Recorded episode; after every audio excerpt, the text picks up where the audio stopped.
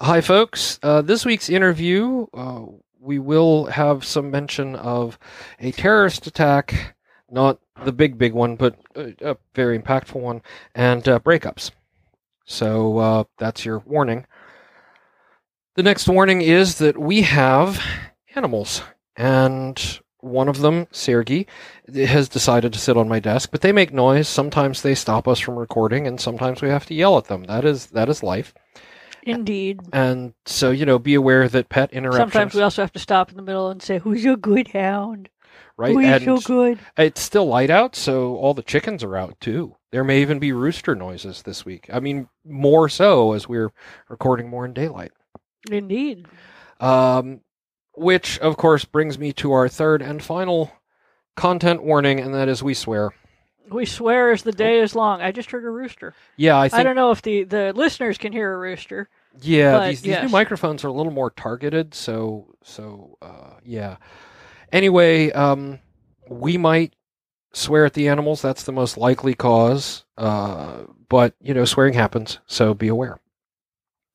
With all that being said, hi folks, welcome to Productivity Alchemy episode 195. We are five away from the big 200. I am We are we are cruising towards it. we really are. I am just I flabbergasted, flabbergasted. Um, I don't know why. How many episodes did we do of Hidden Almanac? I'm still flabbergasted about that. We yeah, did. honestly, so am I. Yeah, we did. the, how the hell did we do that?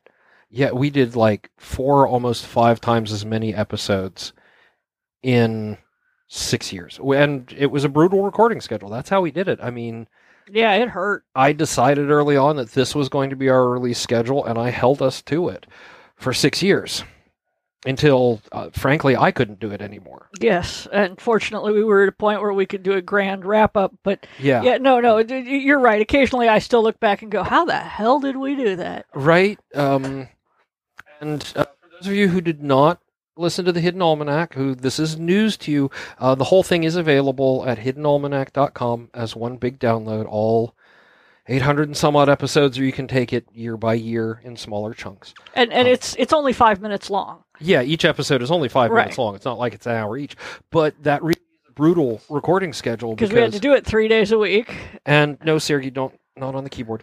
Um, and uh, not just that, but f- five minutes of audio for that was almost an hour per episode of actual work. because we had to script it because it was scripted. It's it's a it's a fiction podcast of the the strange adventures. I mean, well, it's uh, it, it's basic. It start it, it's a gardening and on this day in history. And the feast day of a completely fictional saint, and the history is also fictional. The gardening is more or less accurate, but uh, it started to develop a plot Yeah, and lots of tangents and subplots and uh, I had to sit down and write it every every you know other day and uh, Kevin had to record it every other day yeah, and Uh, and there were only like. Yeah, I had a very strict recording schedule of like Sunday, Tuesday, and Thursday so that we could release episodes Monday, Wednesday, and Friday. And then I got uh, basically Friday and Saturday off from recording. Um, because we would also do, uh, towards the end there, we were also doing Productivity Alchemy, yeah usually on Wednesdays, and we were doing KUEC Yeah. frequently like every other day uh, week every other so. week. Yeah. And so, yeah, no, it, it became a lot of work.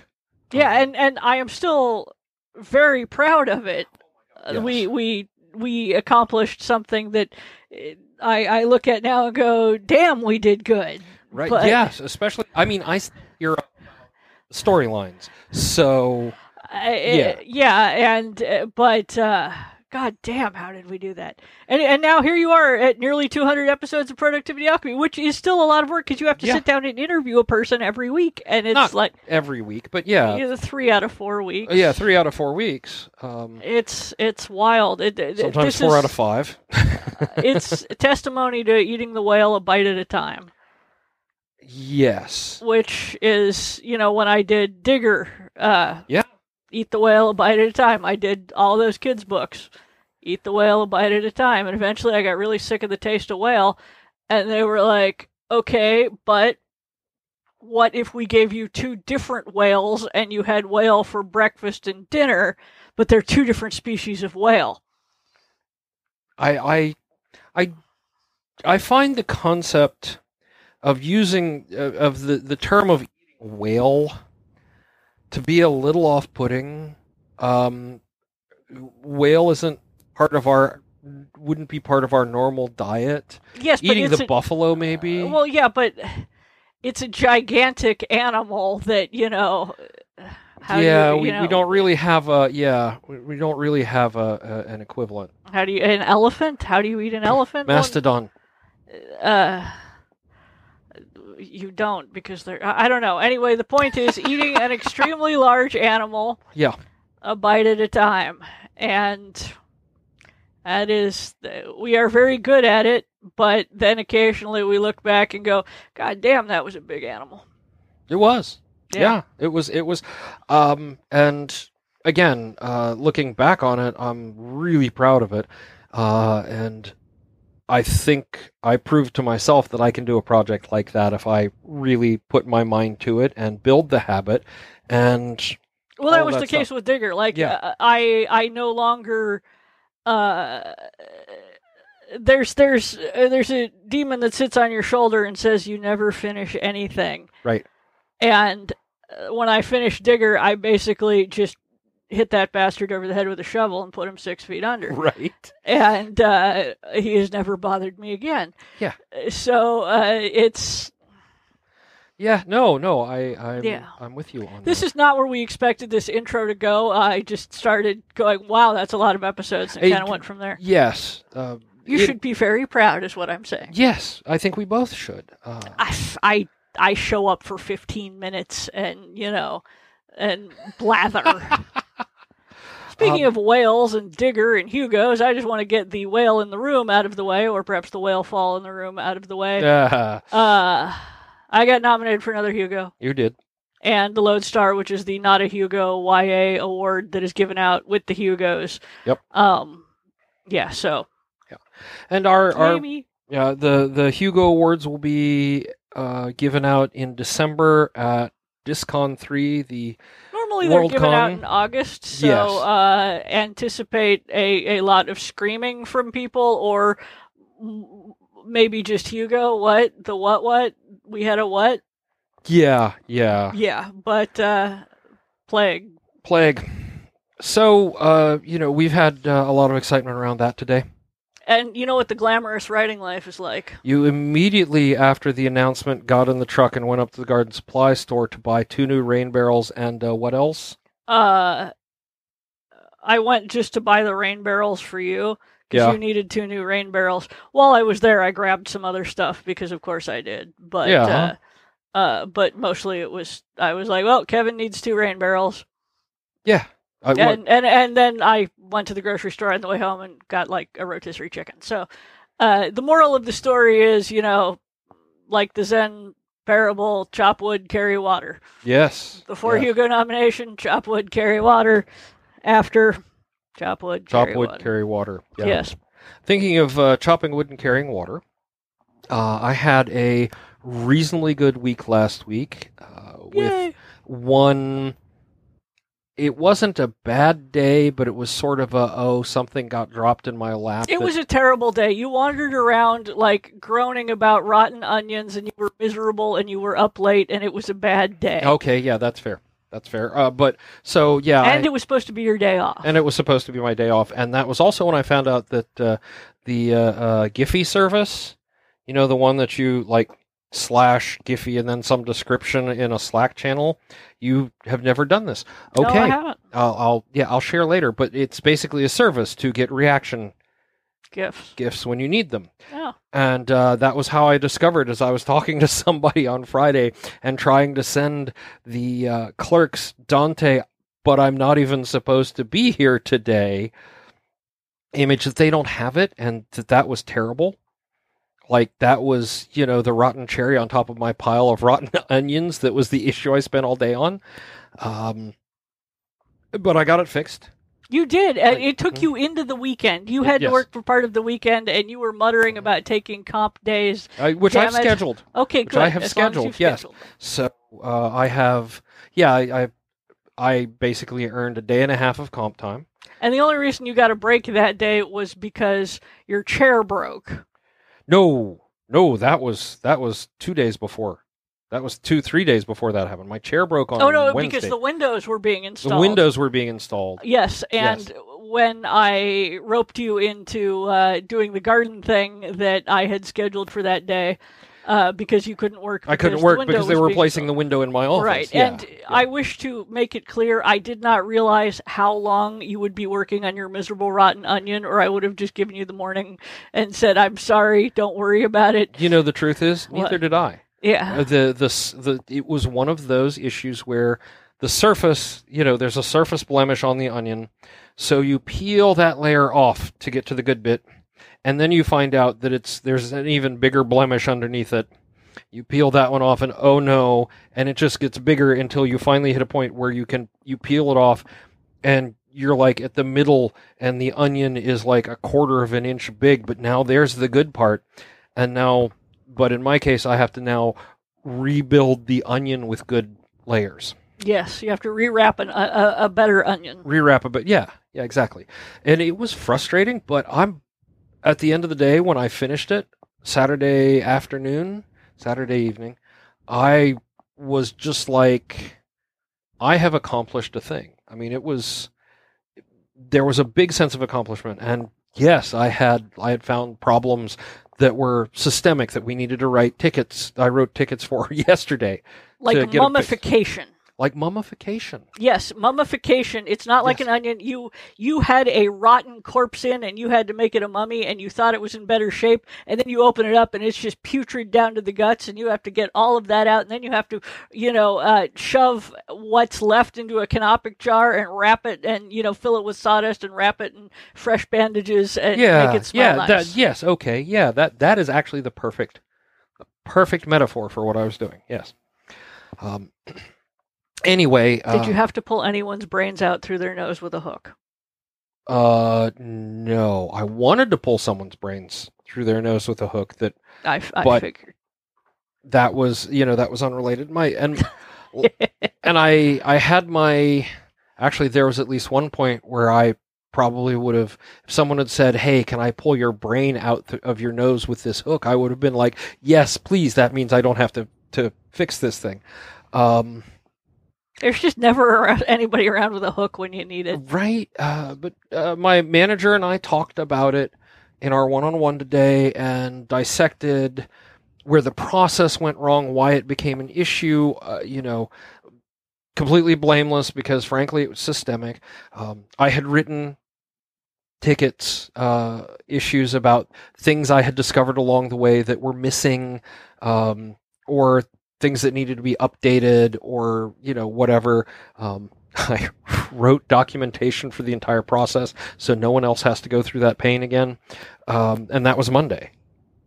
That that was kind of you to do. Yeah, that was like I and so I I feel really good about it because now there's also part of me that's like, all right, now that all of this is done and I can get some other things that are pending off my plate, I can go back and I can say, okay, the next thing I'm working on is fixing this thing from this painful thing I had to deal with and, you know, go back and make it better for everybody. Document your mummification, people. Please, for the love of God, document your mummification.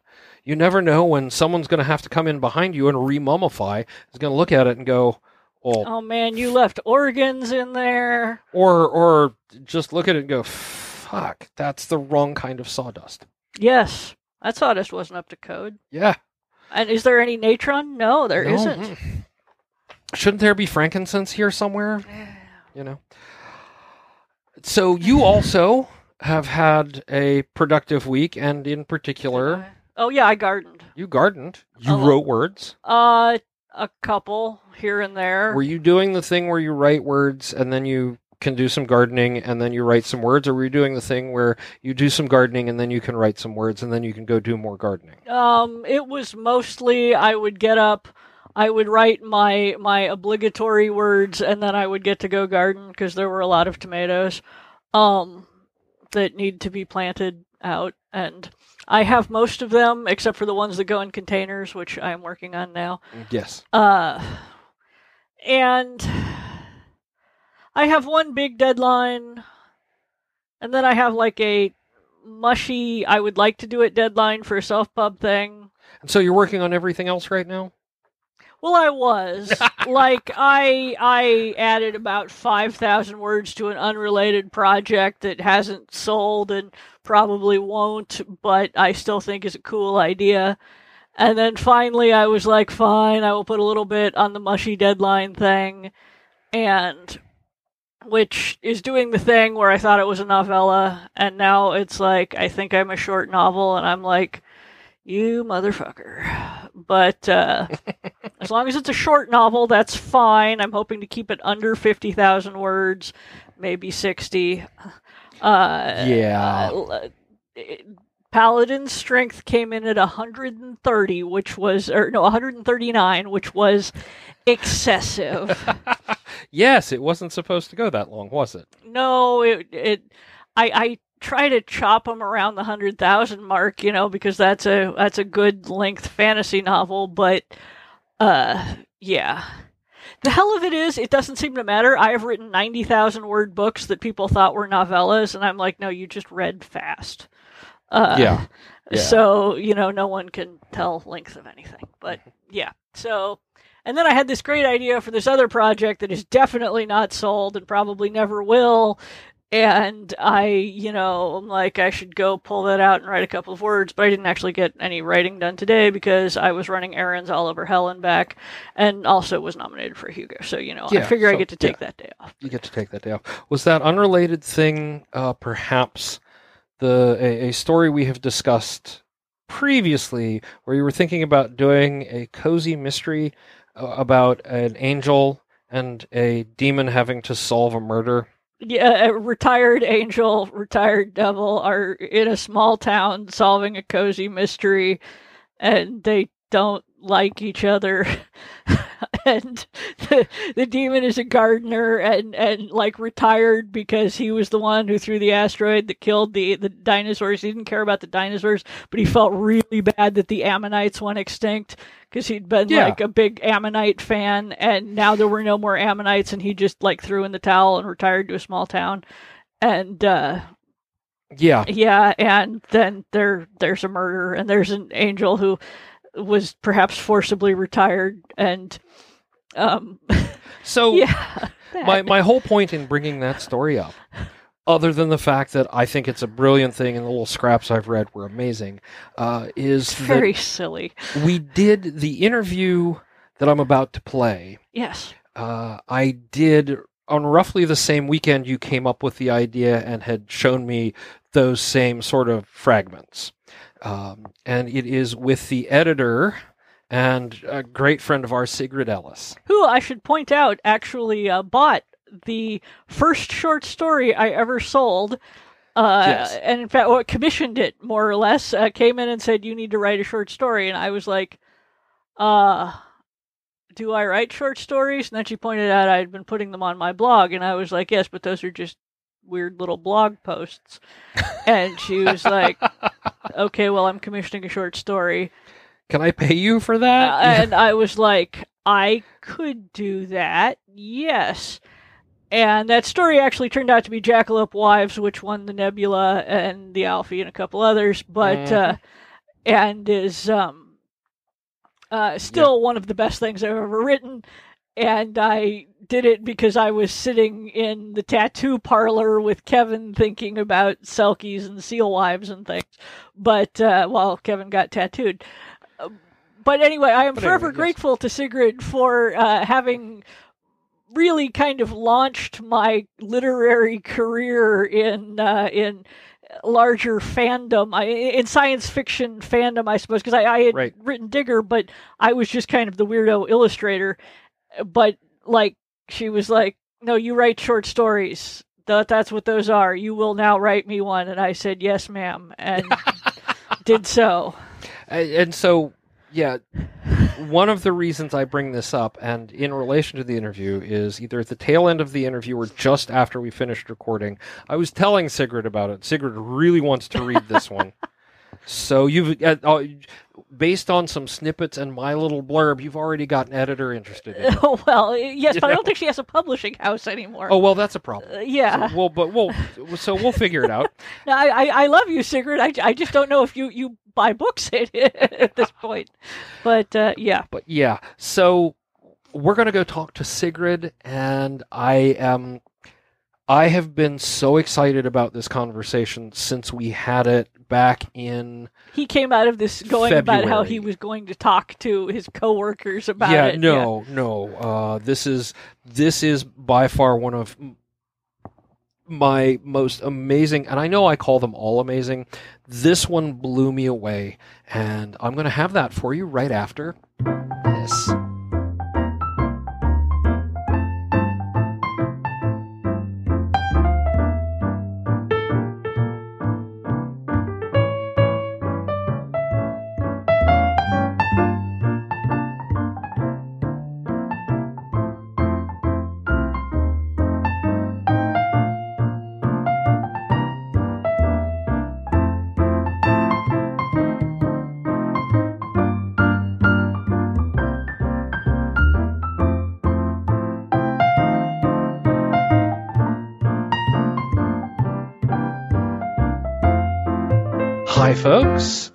I am here today with the most incredible Sigrid Ellis, uh, who has so much going on that I am not even going to try to list it.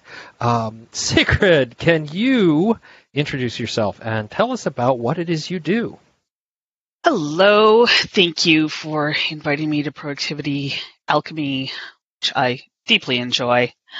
Um, my name is Sigrid Ellis. I well, there's a pandemic going on, so the last year has actually been a little bit slower, but the majority of the time I am a full-time air traffic controller, a part-time uh, freelance editor, a full-time parent of teenagers, um, and uh, I try to stay politically and socially engaged and active, though that is mitigated somewhat by disability issues and uh, unable to go walk in marches anymore. But there you have it. Yes. And of course, all of that is also limited by the fact that there's all this going on. Mm-hmm. Yeah. Uh, also, you're in Minnesota, where marching in winter is uh, more like a survival challenge than. yeah, no, no. I, I had actually just in 2016, I had started becoming involved more with going and actually showing up at political and social activism things, mm-hmm. um, which is right about when my arthritis took a steep turn for the worse. And so that oh, is yes. not a thing I am doing anymore, and I try to stay engaged in other ways. And there goes the dogs, right on time. Mm-hmm. So, uh, yeah. Uh, well, with all that going on, and I will mute myself when when I'm done asking the question, unless I have comments. Oh no! Now she's the moment I mute, she's gonna uh-huh. stop. I know yep. this. Um, but um, how do you keep all that organized? Um, oddly enough, the a lot of the techniques are similar. Let me back up. Okay.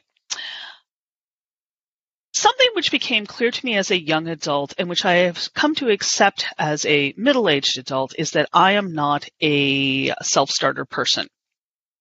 When I was a young adult, I thought this was a character defect. Um, like, oh, why can't I I have all these great ideas. Why can't I ever get going on anything?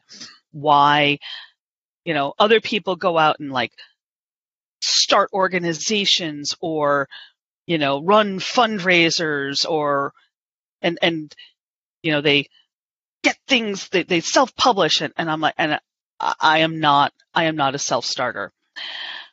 Uh, and I want to just say to everybody who's listening,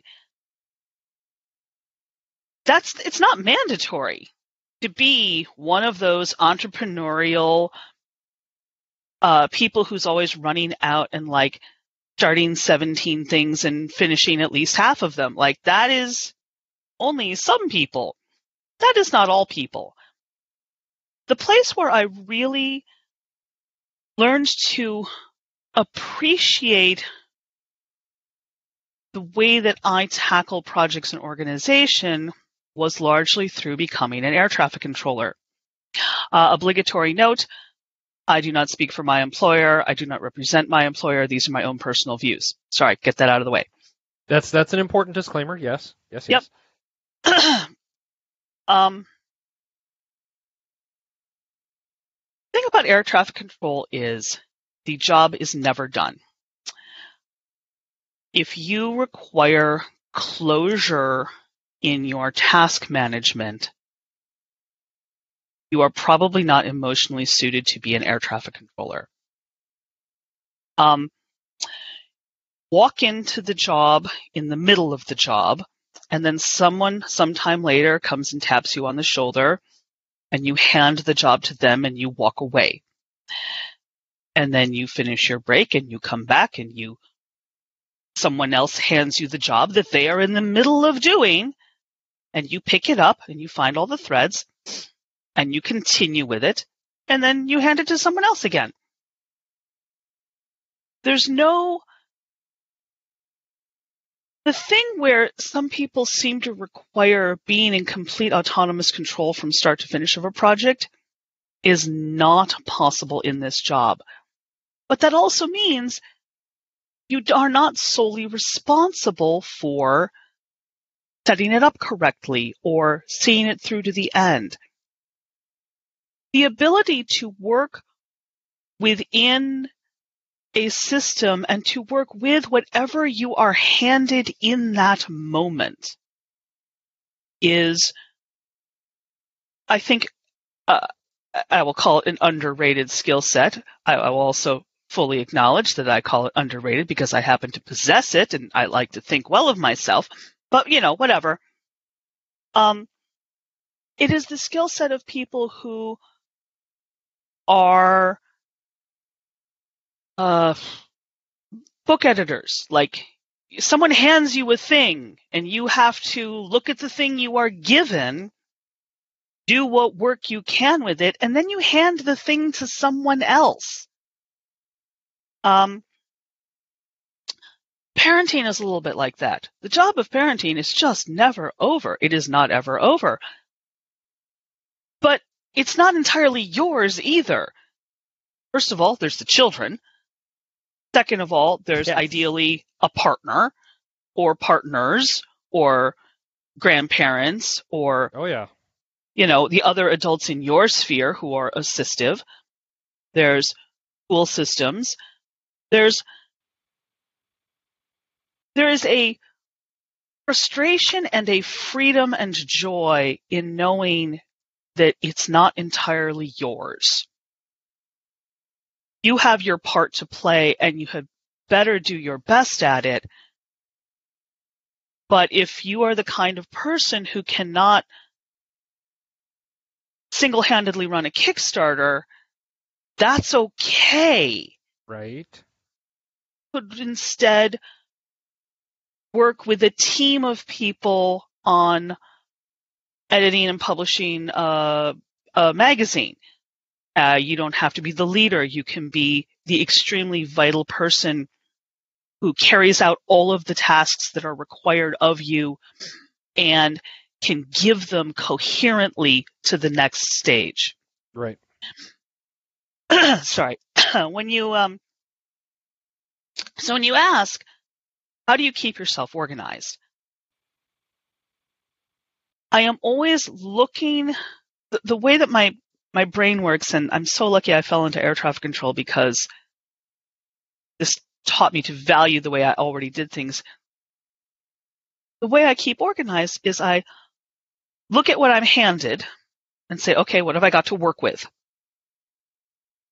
Right. And then I say, all right, who do I need to give it to?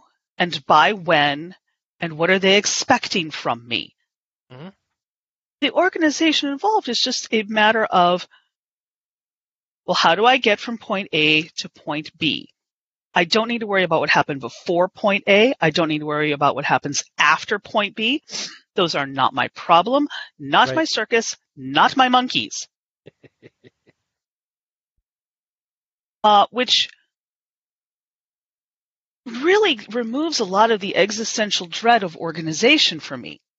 Mm-hmm. Like, it's tax season. Okay, what do I need to do? Well, right. I already sent the letter to the accountant. The accountant gave me the information for the portal. There is a checklist, and all I need to do is go to the checklist and attach every documentation piece in that checklist. Then what happens next is not my problem. Because it, um, it goes to the accountant. Yeah. It goes to the accountant. So for me, organization is a, a breaking down of any task into the smallest pieces. And then determining which pieces are my pieces and which pieces belong to someone else. And anytime I am avoiding a task, I have learned that the thing I need to do is say, okay, I should stop.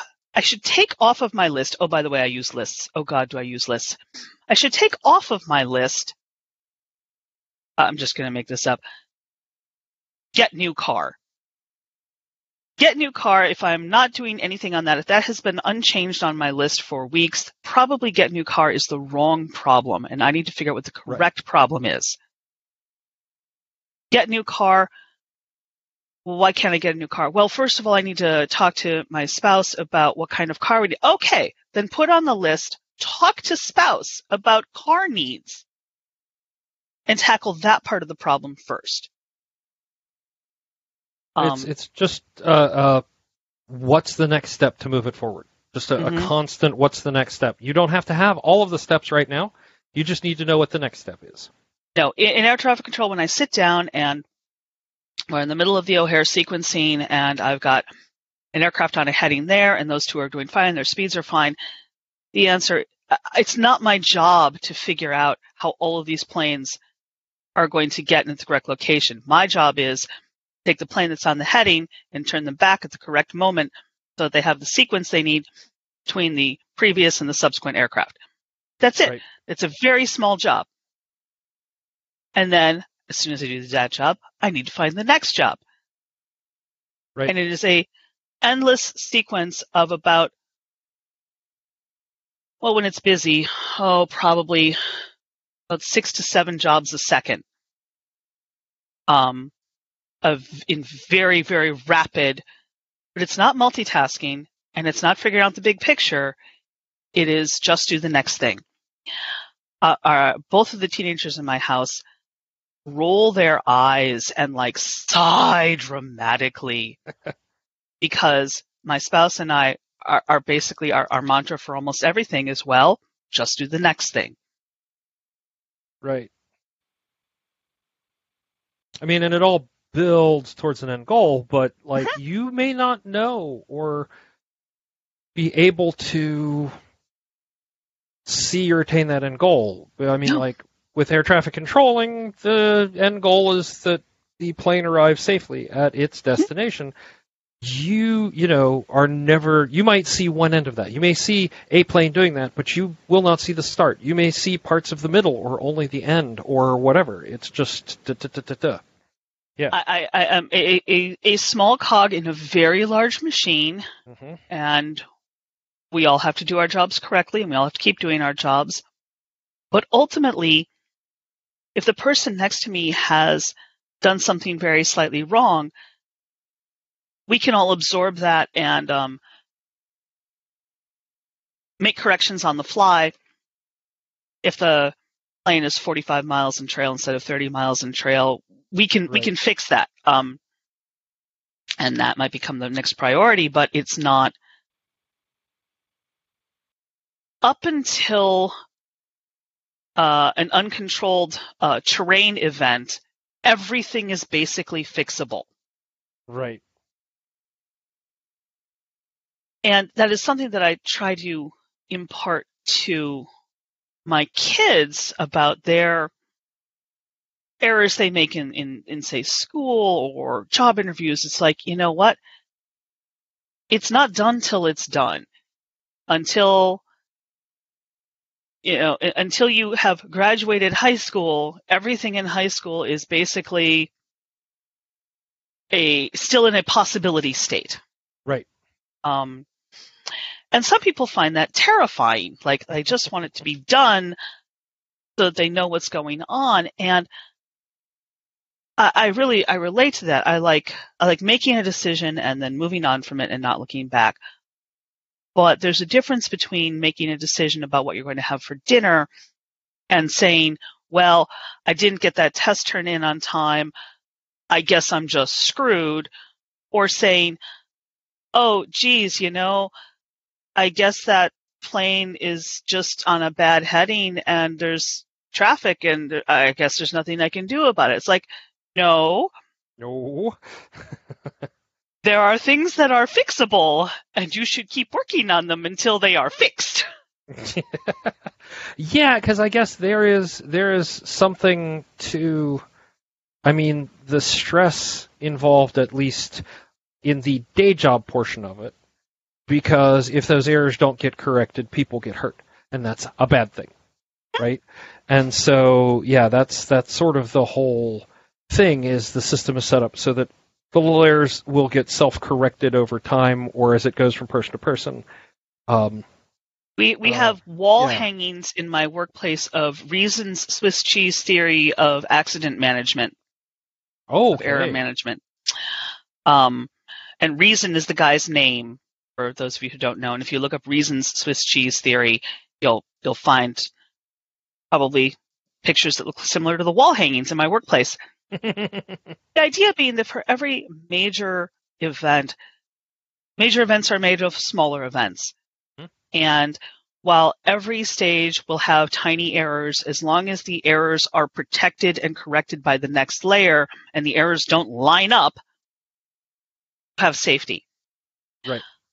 Um, and that is how air traffic control is done, and that is how um, writing and editing is done, and that is how parenting is done. You don't need oh. perfection, you just need persistence and the willingness to correct mistakes.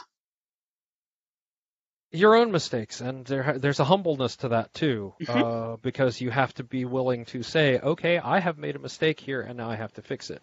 Doubling down does not help yourself oh, or the no. kid.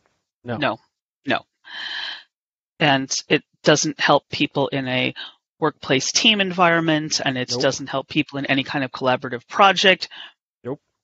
And uh, we have wandered far from organization. No, it all ties, it all ties together. It all ties together. It's a holistic thing, right? Mm-hmm. This, but what, what what we've got here is yes, actually, we do have organization because now we know that you have a list and you're you you might have a list of things, but you're concerned with what's the next thing. How do I move this to forward? Who do I hand it off to, or is this something I need to do? absolutely, you know, right there. That's how it's done, mm-hmm. right? And I'm sure there are systems and habits involved. Oh yeah, uh, yeah. N- notebooks. I I keep another thing that I think is really valuable that I, I learned at some mm-hmm. point is that um, it is okay to love an organization and planning system for a short period of time, and then stop using it and switch to a different one. Oh yeah uh, I, again, when I was a younger adult, I used to view, view these as failure modes. Like, oh, I got this planner and I used it for three months and now I stopped using it. Oh, I'm a terrible person. Sidebar. If everyone could stop ending their internal conversations with, and that means I'm a terrible person, I feel like the creative fields which I am peripheral to would be much better off. Like, no, no. Basically, unless you're abusing the people you work with, basically none of it means you're a terrible person. It just means that that tool or method was not the tool or method for you. Yeah. Suck it I, up and move on. I say I say it all the time. Keep keep what works and throw out the rest, right? You know? Yeah, I I used to read a lot of the different you know, productivity system stuff, and Oh yeah. I love them. They're very seductive. They're very sexy. I have answers, they say. oh yeah. Uh, but uh, that's largely a load of hooey. And if you read about 12 different productivity systems, you basically understand that they're all saying the same thing repackaged, Oh yeah. Yeah. which is pick a goddamn thing and do it. And Just I yeah. I mean, I'll take little tidbits from things like I I love David Allen's getting things done conceptually. yes. Yes. Uh, but in practice, there's only a couple things from it that actually work for me. The whole, if I can do it now, in if I can do it in two minutes or less, do it now, right? Especially when it comes to email management, task management, and if it's going to be something bigger, all right, set aside time for it. Mhm. And that's pretty much where I end on that. And then I'll do time boxing, where it's like, okay, I'm going to dedicate time specifically to this task. Sometimes I don't. Sometimes I say I need to, this is a big thing, so I'm going to do it in chunks. I'm going to use Pomodoro and 25 minutes, 5 minute break, 25 minutes, 5. I can't do that for, it's like no one thing. I can't use it consistently across all the things I have to do because it, not everything fits into that box. Yep. Uh, Yeah. my spouse and I have a um, recurring mutual calendar item of um, clean basement, and and once a week we clean the basement for ten minutes.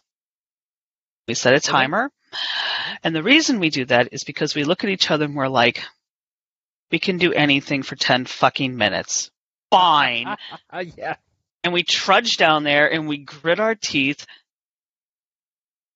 and the basement gets clean like Mhm. or it, it stays at a manageable level of disorder and despair but one that is functional Right. and we can find everything That's the important thing. Yeah. right like okay what's the goal here the goal is to be able to find things and use the basement would it perhaps be better if we did more work at a time? Oh, I don't know. I, I mean, maybe. Would it be perhaps better if we kept it in a cleaner state? Well, okay, probably. Does this meet our goal? Yes.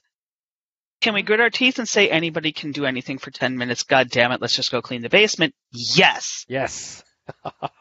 But that system doesn't work for the twice annual, it's time to clean the mulch out of the quail coop. Right. Cleaning the mulch out of the quail coop cannot be done in 10 minute bursts. Once you start, you have to complete it. So that gets scheduled and everybody in the house who is involved gets brought on board and um, appropriate bribes and rewards are proffered and Mhm. negotiated with the able-bodied teenagers.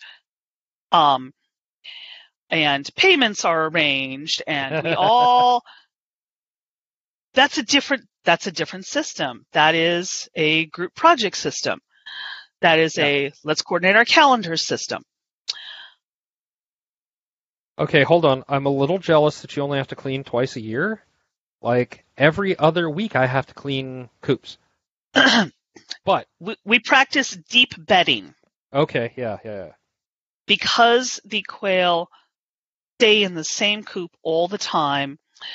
Uh, we practice deep bedding. The bedding in the quail coop is about 18 inches tall. Okay. And when Jennifer goes in every day, she assesses the top and then periodically throughout that six month period, she might ruck some things up or kick Mhm. at it a little bit, kind of get things turned over somewhat. Right. And then twice a year is the full on, we bundle all of the quail into the temporary cages. We move them to the side. We wash all of the plastic plants, hose everything down. Right. We wash all of the permanent structures. All of the mulch in the mulch pile gets put into the garden and the new mulch gets put into the mulch pile because you need six months at least or bird urea burns your garden. Oh yeah. Yeah. So it's a whole thing and it takes like two to three hours twice a year with four people involved. Um, but yeah, 10 minuting that, pomodoring that would not work.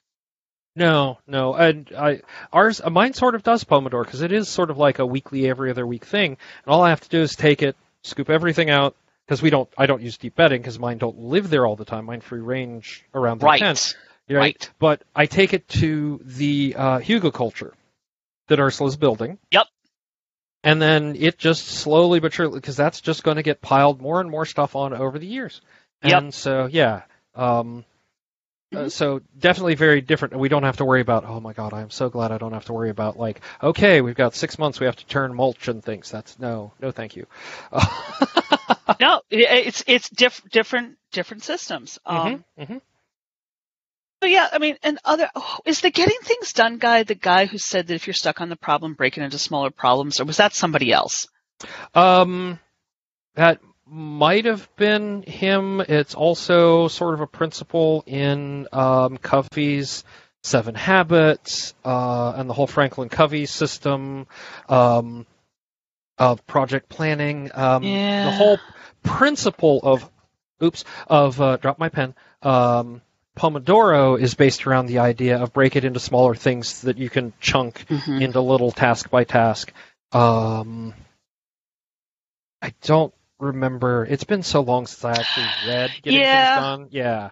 Um, the let's see stuff I've borrowed from as I borrowed the if you could do it in under two minutes, do it now from Mhm. Getting Things Done, and I think that's where I picked up the if you keep staring at despair at this thing you need to do on your list, it's probably too big a thing, and you should try to break it down yeah.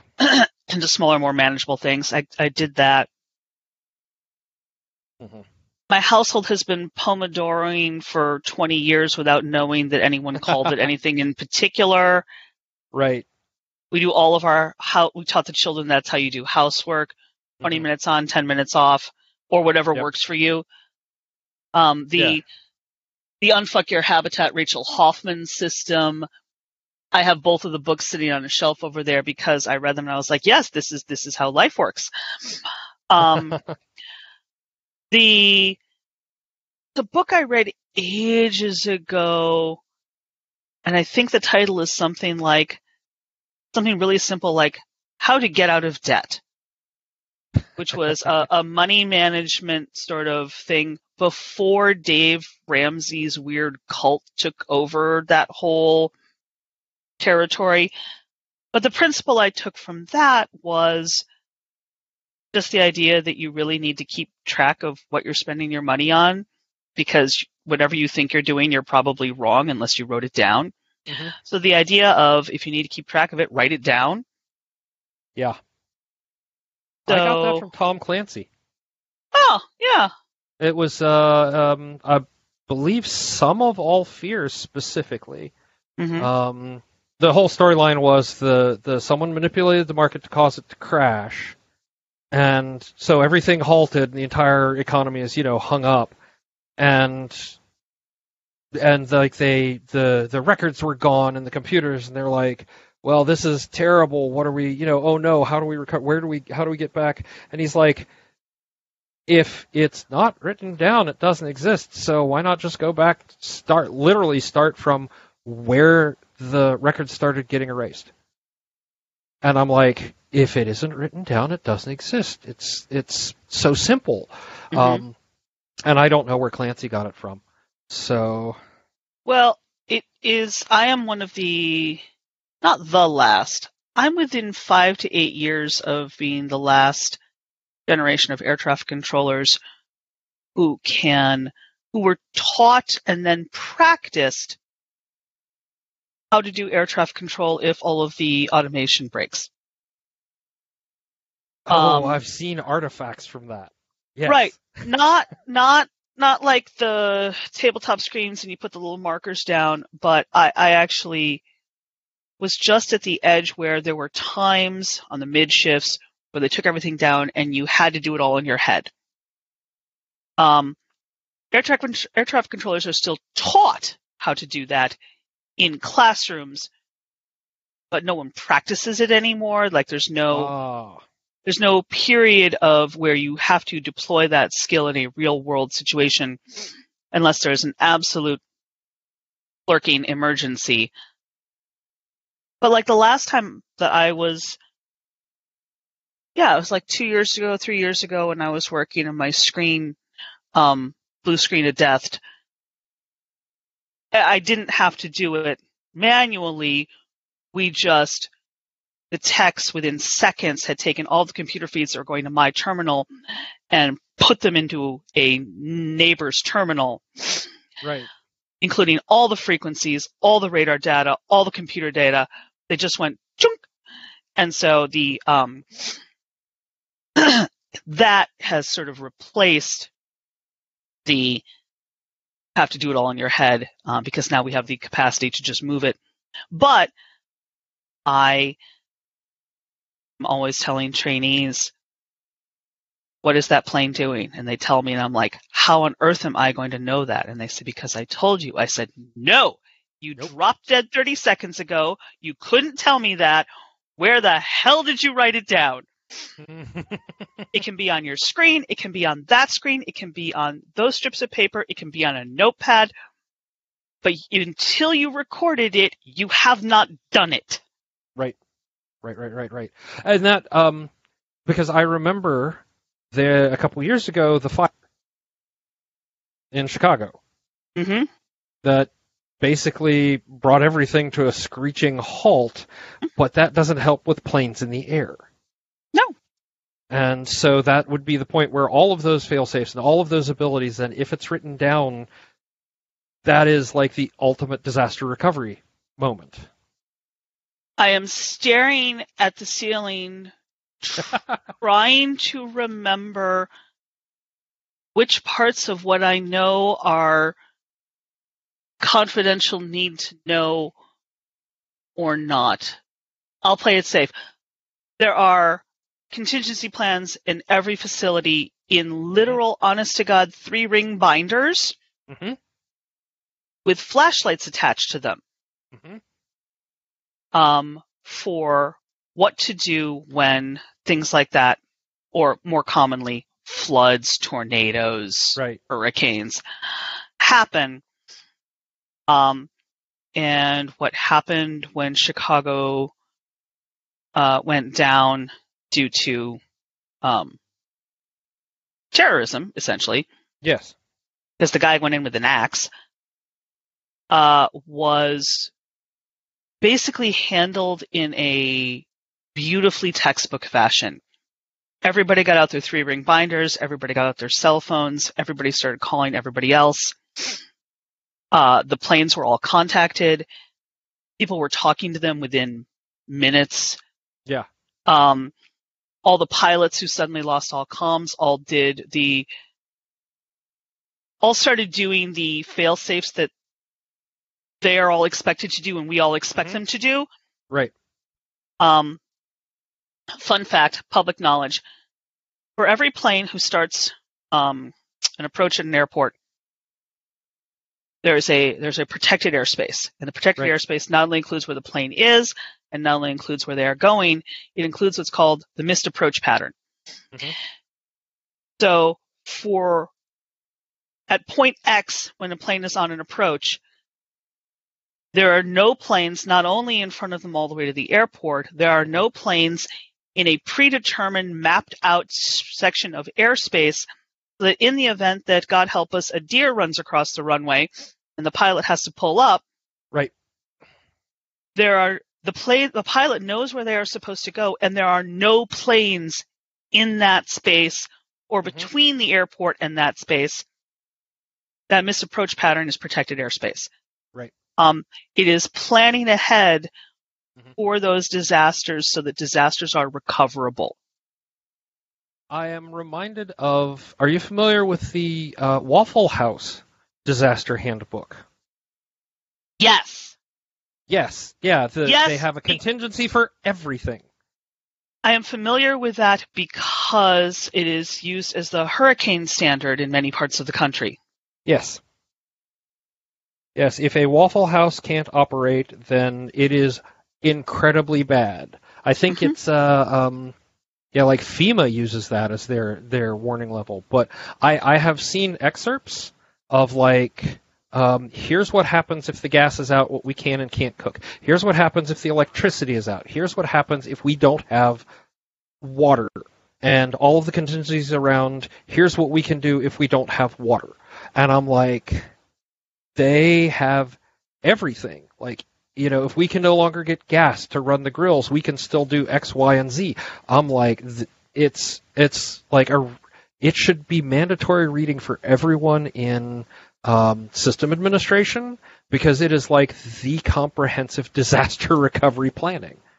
All plans, all plans should include a, and if this doesn't work, what will happen?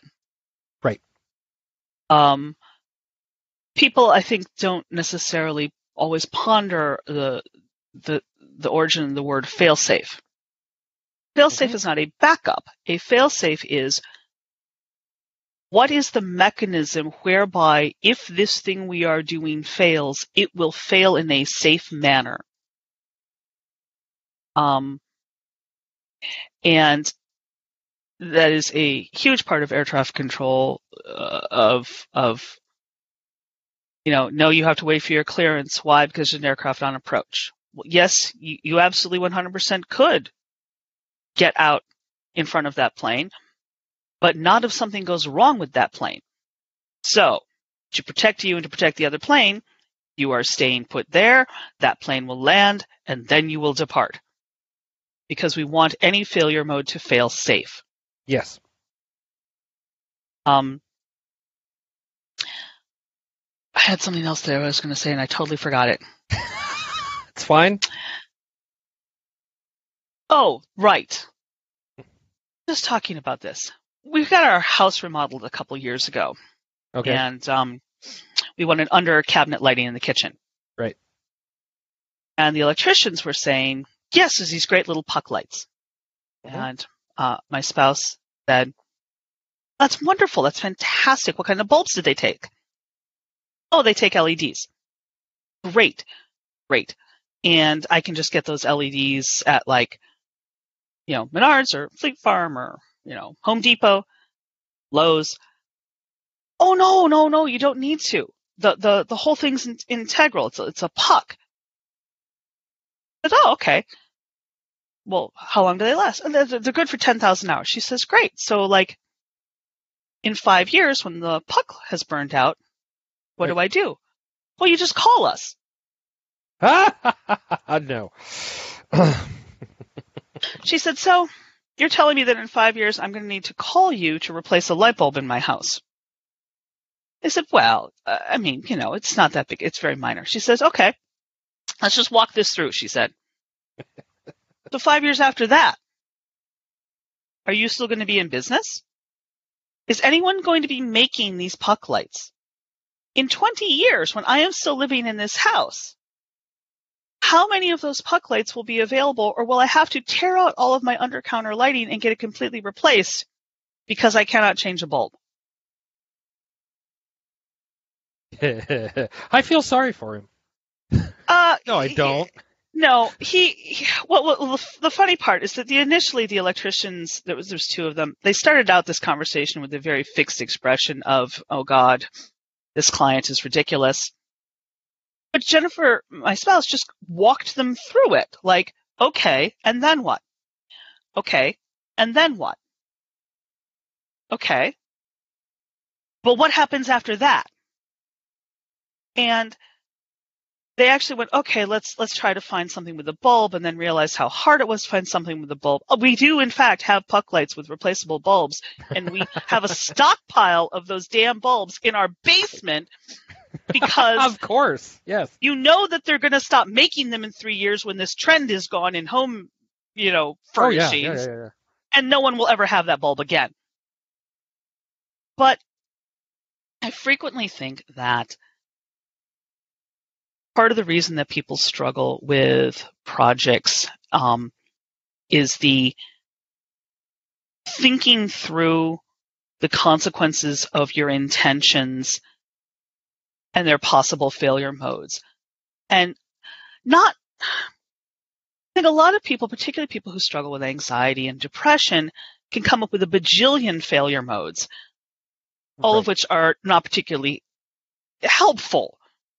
Like, what if I write it and it just sucks? Okay, well, yes, but no, that's not helpful.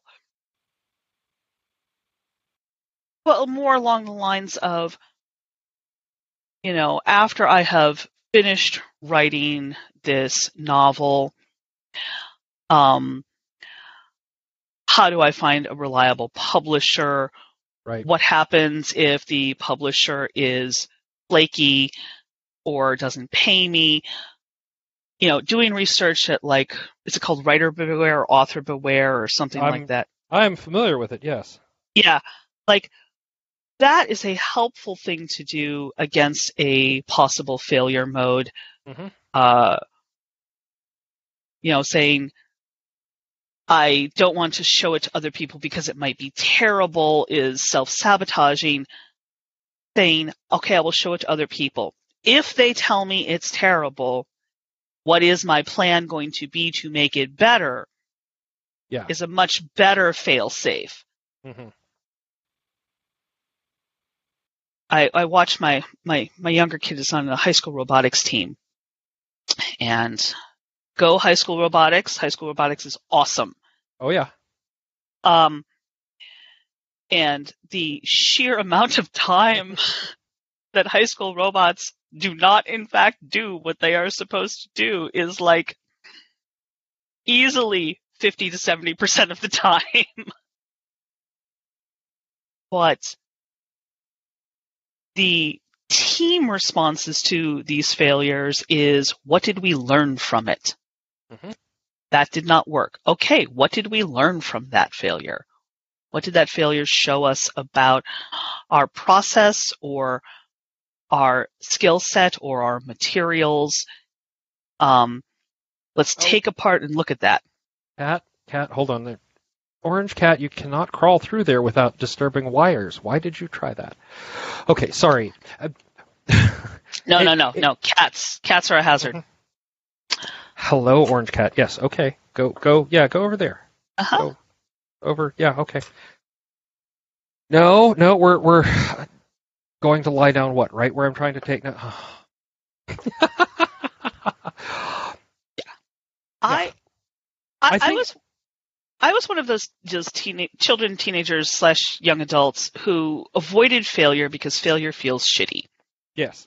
Um, and somewhere in my late twenties to early thirties, that's how long it took me. I realized that I was making my world smaller and smaller and smaller. Out of fear of feeling bad. Yeah. And that is not a good way to view failure. No. Um, the air traffic control, is, anytime there are incidents, and, and I don't mean incident like a plane crashed, I mean incident like your plane went three miles over the invisible boundary of the air into another controller's airspace. There's a technical airspace violation, but we still need to look at it and take what what what went wrong. Right. Watching the analysis of the what went wrong process is um, really, really helpful, uh, particularly because these days in air traffic control, the what went wrong analysis is all dedicated towards and what did that controller need that other controllers might need so that those mistakes are not made in the future? Oh. What systems changes can be made? Uh, did traffic management uh, institute the uh, the restriction into their airspace early enough to reduce the flow? Could that have been done 15 minutes earlier? Mm-hmm. Did they need an assistant controller five minutes earlier? Were there distractions in the area because someone was talking about their upcoming like baby shower and we need to cut down on area distractions so people can remain focused? Yes, this individual made an individual mistake, but no mistake is made just by one person. I am, we, I am writing furiously. and we need to look at how, what can we learn from errors so that we can ins- devise systems and institutions that are more resilient in the face of the normal vicissitudes of human existence. Right, right. People are going to have headaches. People are going to fight with their spouses at home. People are going to bring that with them to the conference or the convention or their work or their interview, and we need systems in place that are stronger than individuals and the foibles thereof. Oh my god, I'm going to make I am I'm looking at this and I'm going, there are tech people who I'm just going to send the interview portion, not even the rest of the podcast, just this interview to. Uh, um, uh, yeah. Tech Ops is a glory and a wonder to behold, and those people are heroes. Mhm. Um, because uh, air traffic control systems need to be up 99.9, some absurd amount of time. Way past the five nines that my my industry thinks is, you know, the goal. Yet no. And at some point, no matter how much you test out new new code, at some point that code has to go live. Yep. And we have to start working with it. And when it does go live, the processes that need to be in place to recover Mhm. should something go wrong have to be incredibly robust and very quick. I, I love our tech ops people. They are amazing. Yes. That is an industry that is that is a, a side of tech ops I would I think I'll stay out of. Uh, I would probably learn so much, but I would have probably three coronaries before the end of the first or second week. Um, They're all very chill people. I'd never see them move fast. hmm. Maybe it is the right thing. I don't know. Well, anyway, so uh, the good news is in in systems and habits we covered two questions. We don't Mhm. have to talk about failure later because I think you pretty much answered how you handle it. Um, are there any just now I'm filling in my own curiosity. Are there any specific tools you use? Like other than notebooks and lists? Uh, let's see. I am part of the Google infrastructure. I use Google Calendar, but my spouse does not. Oh, He uses a paper calendar uh, nailed to the closet door in her office, Okay. which means we have found which things each of those systems are much better at. Mhm. Mhm. My spouse can take a pen and reach over and go, right? And she's done. I have to click through, add the time, find the right day, hmm make a little note. Is this my calendar or my kid's calendar? Is this shareable? Do I need to set any alarms? Like, it is so much faster to put something on a paper calendar. Um, it is not shareable. Yes. So I have to periodically walk into the office, look at the calendar, and make sure my Google Calendar is correct. This is exactly what I do with Ursula. Uh-huh. Haven't had to do as much because, yeah, but yeah, Pandemic, blah blah blah. yeah, and I still keep a paper calendar so I, I can at least look very quickly at days because I'm Mhm. always like, okay, I need to know a date for two Mm-hmm. Thursdays from now. Do And I open paper- everything up and yeah, and I can just Right. look. A paper calendar is better at that. Um, but I use Google Calendar because then I have it with me on my phone when I'm not Mhm. at home, and I can always double check it. And because I replicate her calendar onto my calendar under a different heading, I can I can know whether there's a conflict. Yeah. Um, and I set you know two weeks prior to my niece's birthday I have a, hey, their birthday's coming up. I'm like, okay, good. Though if Mhm. Louis DeJoy continues stripping the U.S. Postal Service, I may need to make that a three week reminder instead of a two week reminder because it's predicated on certain notions about how fast things are going to get mailed somewhere. Yes. Um, I use Gmail and I am, I am, I am really close to one of those inbox zero people. Yeah. I'm really close. I keep between three and maybe during the holiday season when I'm trying to keep track of packages, 20 emails in my inboxes. I've been sort of Um, sort of at five for a while now. I did write a thing recently that the concept of inbox zero isn't necessarily to have a completely empty inbox. It is to have an inbox that does not have actionable things in it. Yes. That Yes. and that was one of the things that I got I think from the getting things done guy is I now look at my email and I'm like, all right, if it will take me less than two minutes to reply to this, I will just forking do it. Mm-hmm. And then I can I can get it out of my inbox. And then if, if someone replies back to me, it pops back in. Like there's an automatic. So the only things, oh God, let's see. Well, I'm archiving this. Uh, yeah, there's a few things about like a summer camp that my kid wants to apply to. There's a reminder that I need to go add things to the tax stuff. Uh, my kid's ACT is coming up soon. oh yeah.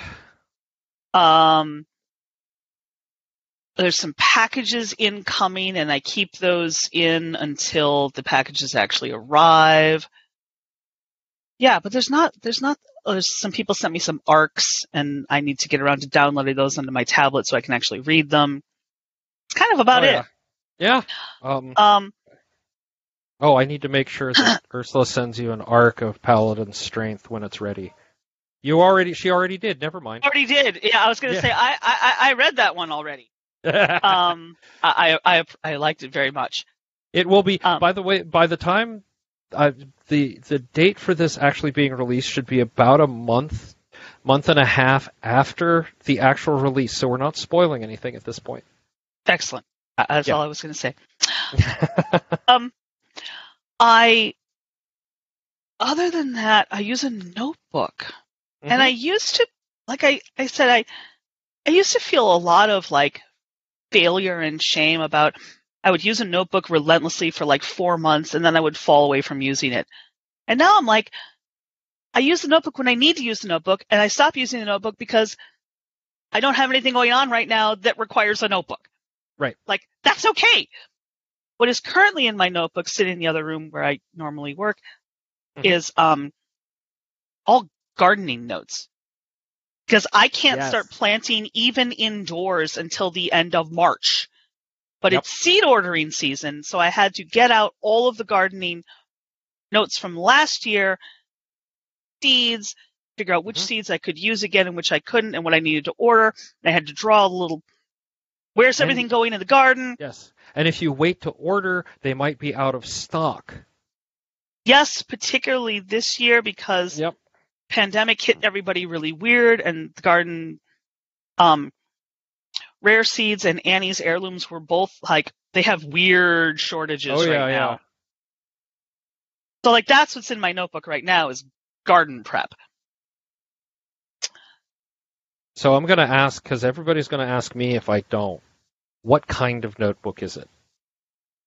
mm, about 10 15 years ago Mm-hmm. when moleskine was super super hot and trendy Yep.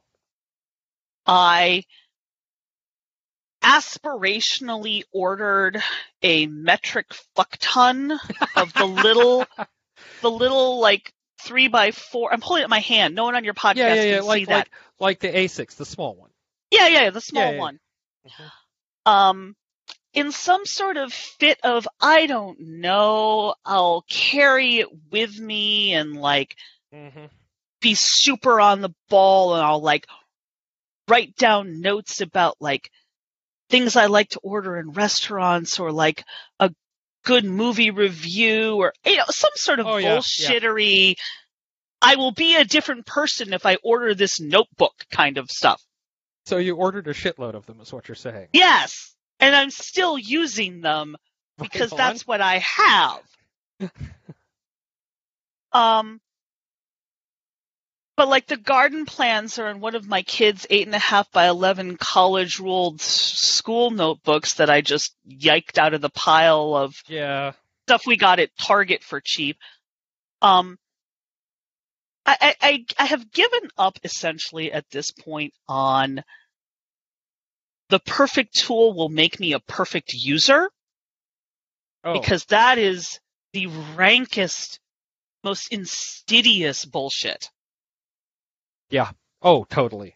The Totally. perfect tool is the one that I can find that will do the job. That's why we are willing to spend money on a new phone if there are significant camera improvements because the best camera is the one you have on hand when you need it Mhm. and 9 times out of 10 now that's your cell phone. Yep. So, yeah. Yeah, my kids are documenting their junior and senior projects using their cell phones. Um, Yeah. These Yeah. are 150 and 200 hour projects that they have to do throughout the entire year. Mm-hmm. And they have to give 15 and 20 minute presentations respectively for juniors and seniors. It is a whole thing. Of course, it's all remote this year. Oh, no. My my son just- had to do. Yeah. Yeah, Um, just when- when document he- it on the cell phone. When he had to, when he was graduating last year and doing his senior project, he had to do the whole thing with the presentation remote and everything. Um, and his teachers were really impressed with what he did. So because he streams, so he's been learning video editing. He's been learning all those things. So apparently he did a really good job. I'm Mhm. just like, all right, you you go. I'm very proud of him. I did not help. Side note, ha- side note, side note. Oh my god. Have you seen some of the stunningly good video editing that is occurring on TikTok? yes. Holy shit! Yes. Oh my god. Holy shit! The You video know- editing that is uh, happening on TikTok is just like mind blowing. I mean, most of what I'm watching are, you know, chicken videos. Um, but- I have managed to curate my TikTok through very carefully liking some things and following some things. My TikTok, what what shows up in my for you page is essentially people talking about World of Warcraft raiding, Okay. yeah. takes about WandaVision, the TV show. Which I am watching, but Ursula has not yet. So yeah, Um, I'm, a, I'm an episode behind right now. So cosplay usually of the um people who can pull off multiple cosplays in quick edits of Mhm. awesomeness um and like really cute animal vids but the cosplay ones where the people pull off all the changes really oh oh oh and gen xers talking about how disastrously um life threatening childhood was in the 80s because I love those videos. They make me happy.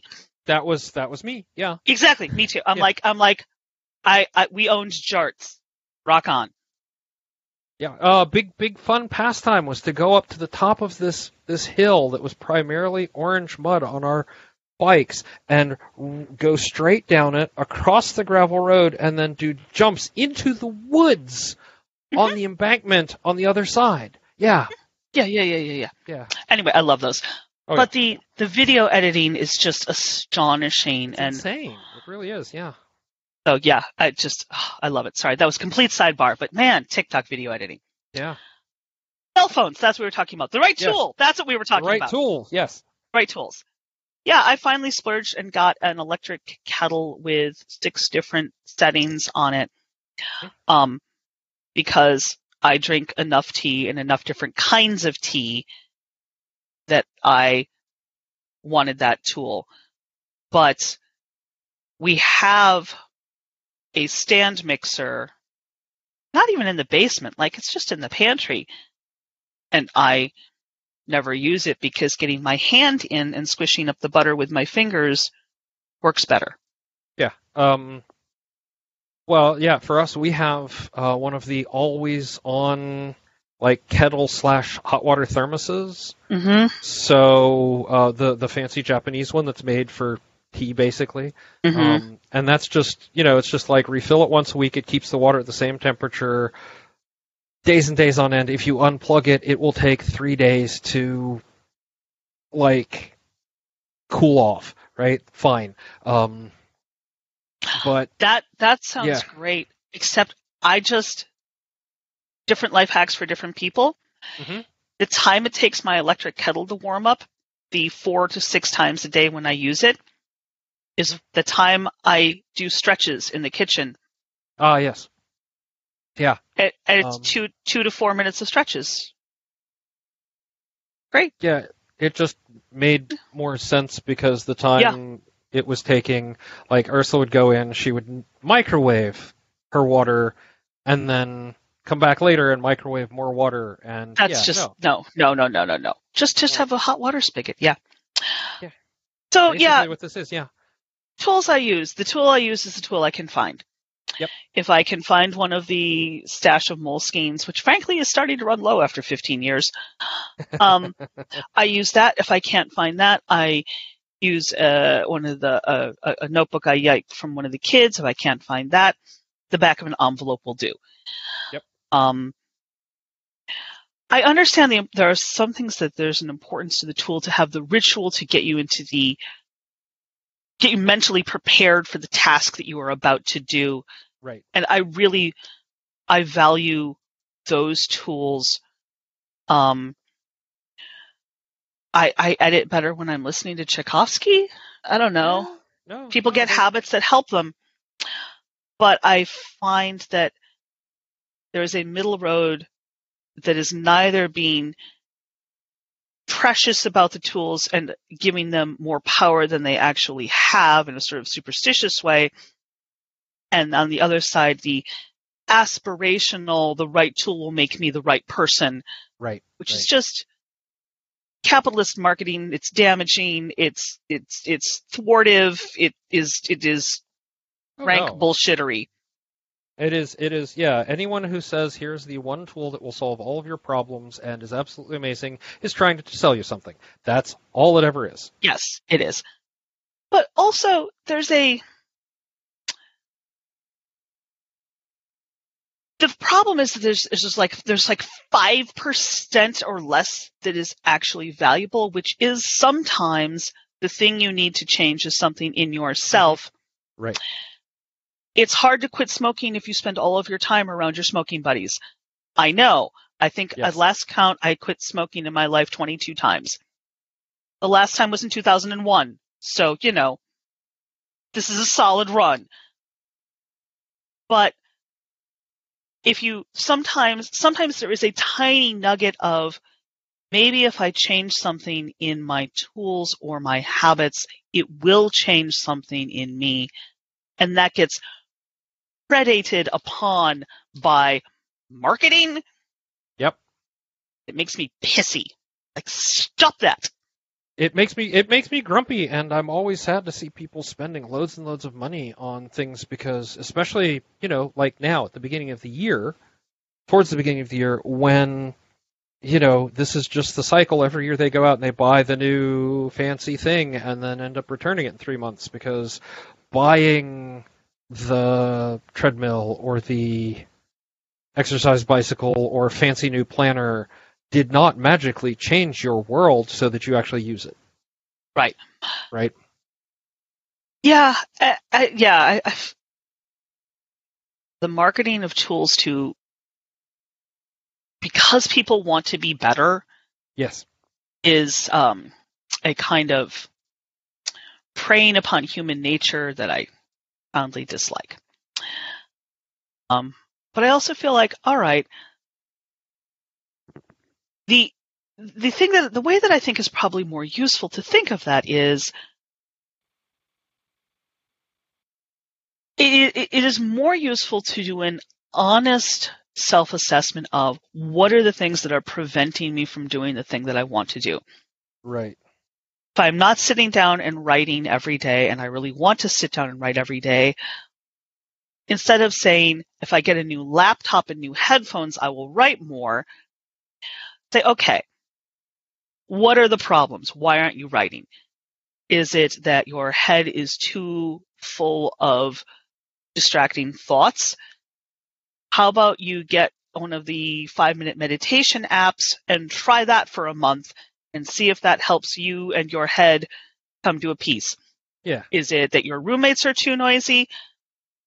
Okay, well, maybe noise canceling headphones are actually a valid investment for you. You know, like so there's our new roommates. so our new roommates. Um, is it is is the actual reason you're struggling to sit down and write um, undiagnosed or unmedi- undermedicated uh, ADHD? That is probably a better way to spend the thousands of dollars you would have spent on the laptop. right? Because you're going to spend that money to get your diagnosis and get your paperwork and get your meds. Oh yeah. But maybe that will work out better for you than spending the money on the laptop. In in the long haul, yeah. Yeah. Yeah. Or, or maybe the problem really is the ergonomics of your work situation are terrible and you're getting bad RSI and you really do need to buy a fancy standing desk Yeah. to help you. Like the honestly thinking through what the problems are, I think would be just so much more valuable and uh, I, I, I wouldn't, I try to encourage my children to think through, okay, what, what is the actual reason you are not doing this? Mhm, mhm. um, I'm gonna tell tall tales on not tall tales. Gonna gonna tell briefly on, on one of my children who, for a while, was really really struggling to get up and get ready on time for school, Oh yeah. and we went through all of the systems problems with alarms and um, having electronic devices in the room that were just more rewarding than anything else on this planet and all these things. And finally, we got down to I just don't wanna. And we're like, okay, there's two Well, ways to yep. fix don't wanna. Yep. One is to make the thing into a wanna, mm-hmm. and the other is to make what happens if you don't do the thing ducky enough that you will avoid it. Yes. Like, which lever do we as your parents have control over here? What do you think? we can't make getting up and going to school more fun. That's just not a thing we can Not how control. it works. No. No. We can make being late for school really crappy for you. Right. We only have control of one lever. So would you like to reconsider your don't wanna? Yeah, because we can we can change that don't wanna to be something really really unpleasant. I've I've um yeah the uh when I found out because uh, after a point I'm not going to make my teenager ride the bus to school. Right? There was only one bus and it covered all grades to his school. And I'm like, "All right, fine." And I found out that if they were late right? Whether it was because of traffic, whether it was because of, you know, there was a, a, a car broke down or whatever, if they were late so many times, they would get punished for it at school. Uh huh. And and so me not getting up and getting out the door on time resulted in bad stuff for him. Which sort of turned it on the other hand of now I have to be a good parent because otherwise they'll punish my kid. Um, he'll have to have like a lunch detention or something if he's late three times. And I'm like, really? This is what happens if, you know, there's an accident on the highway. Too bad. Like, wow, that's just, yeah, that's, that's terrible. But it was a motivator for me to get my butt moving. Yeah. Yeah. I don't want to get up that early.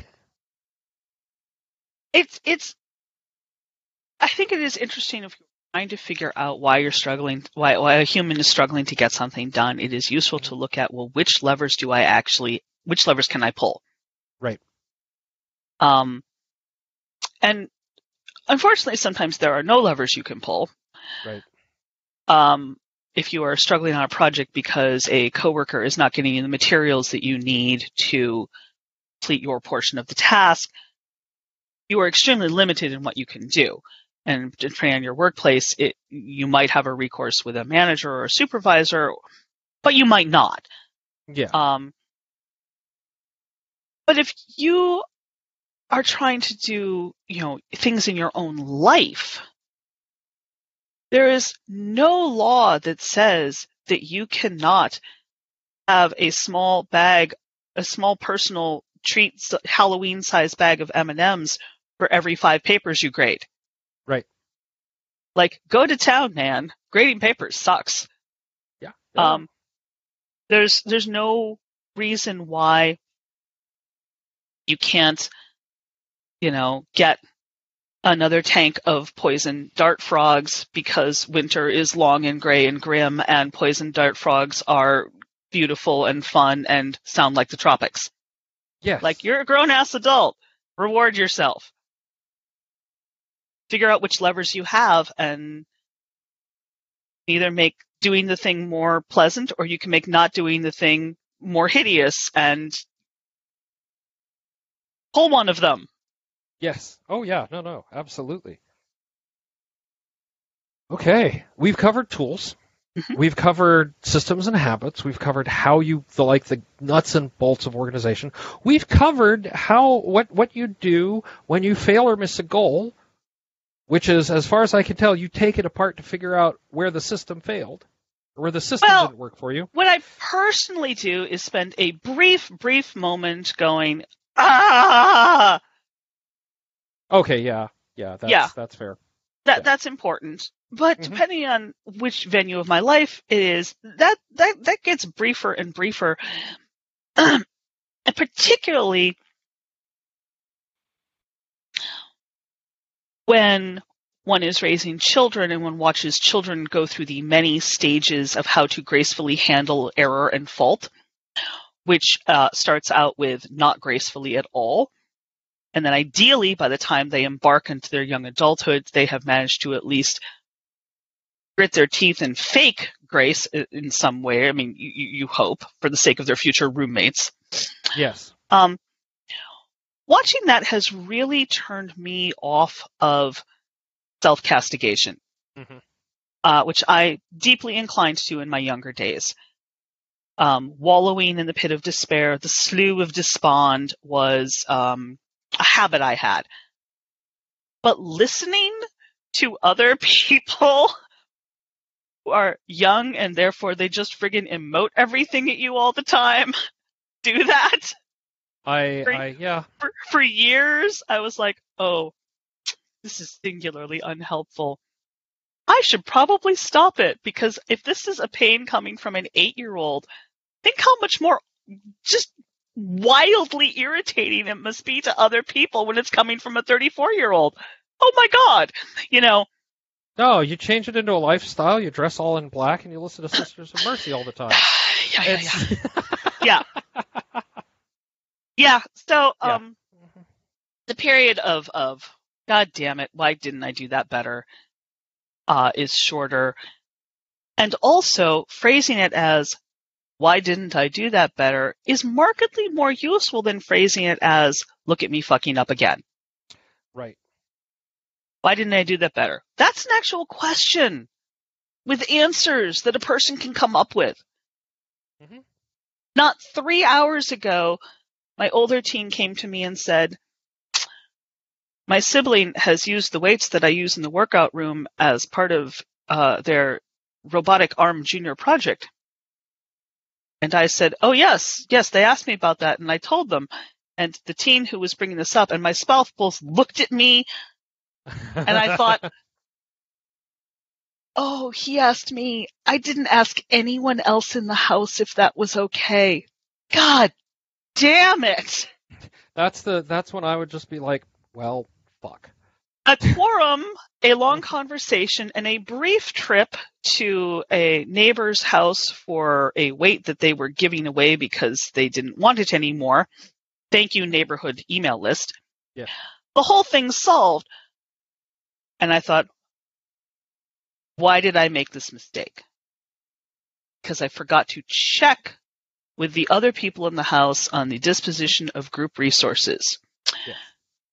Sigrid, Remember, group resources require group input. Right, right, right, right, right. right okay. Right, yeah. Let's reinforce that one again. Group resources require group input. Okay.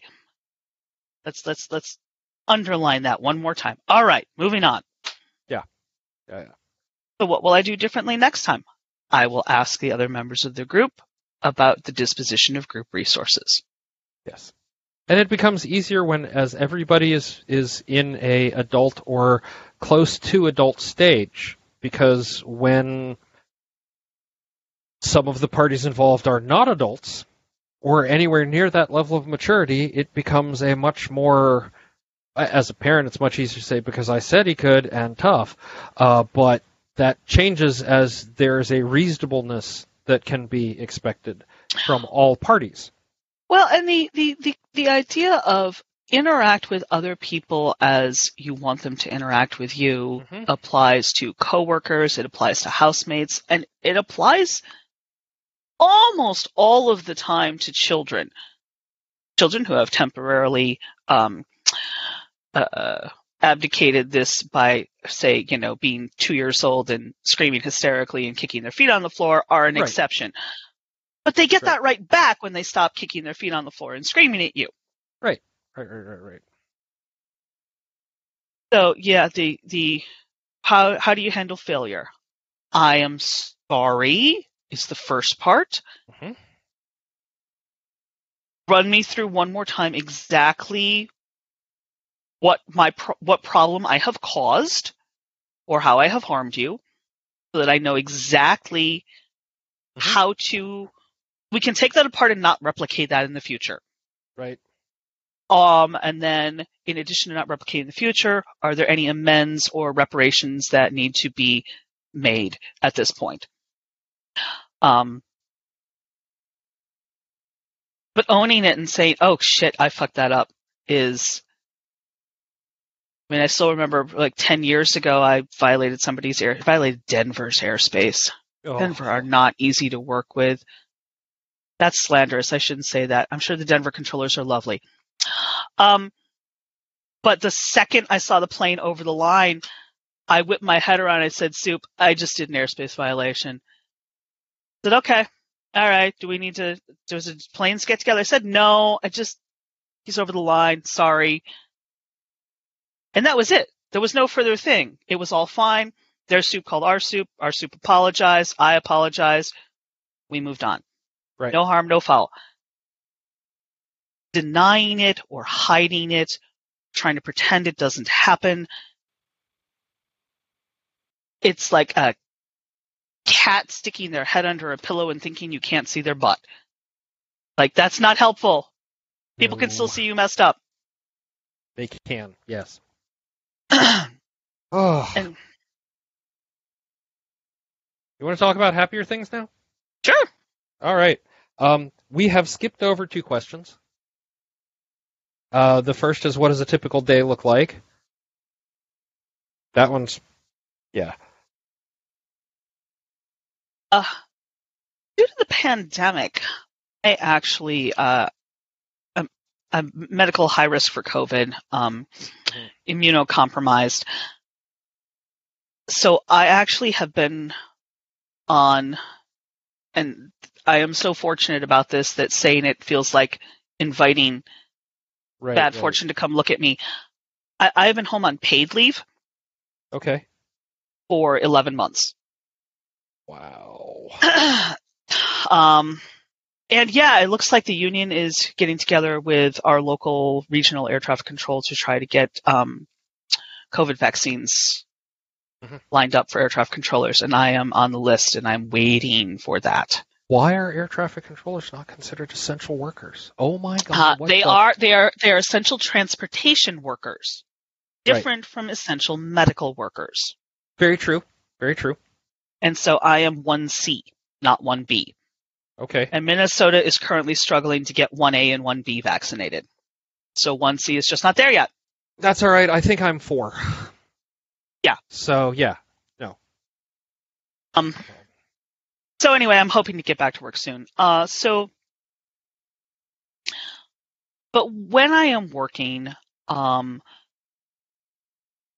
for the longest time, my partner and I homeschooled until the kids went to high school. Mm-hmm.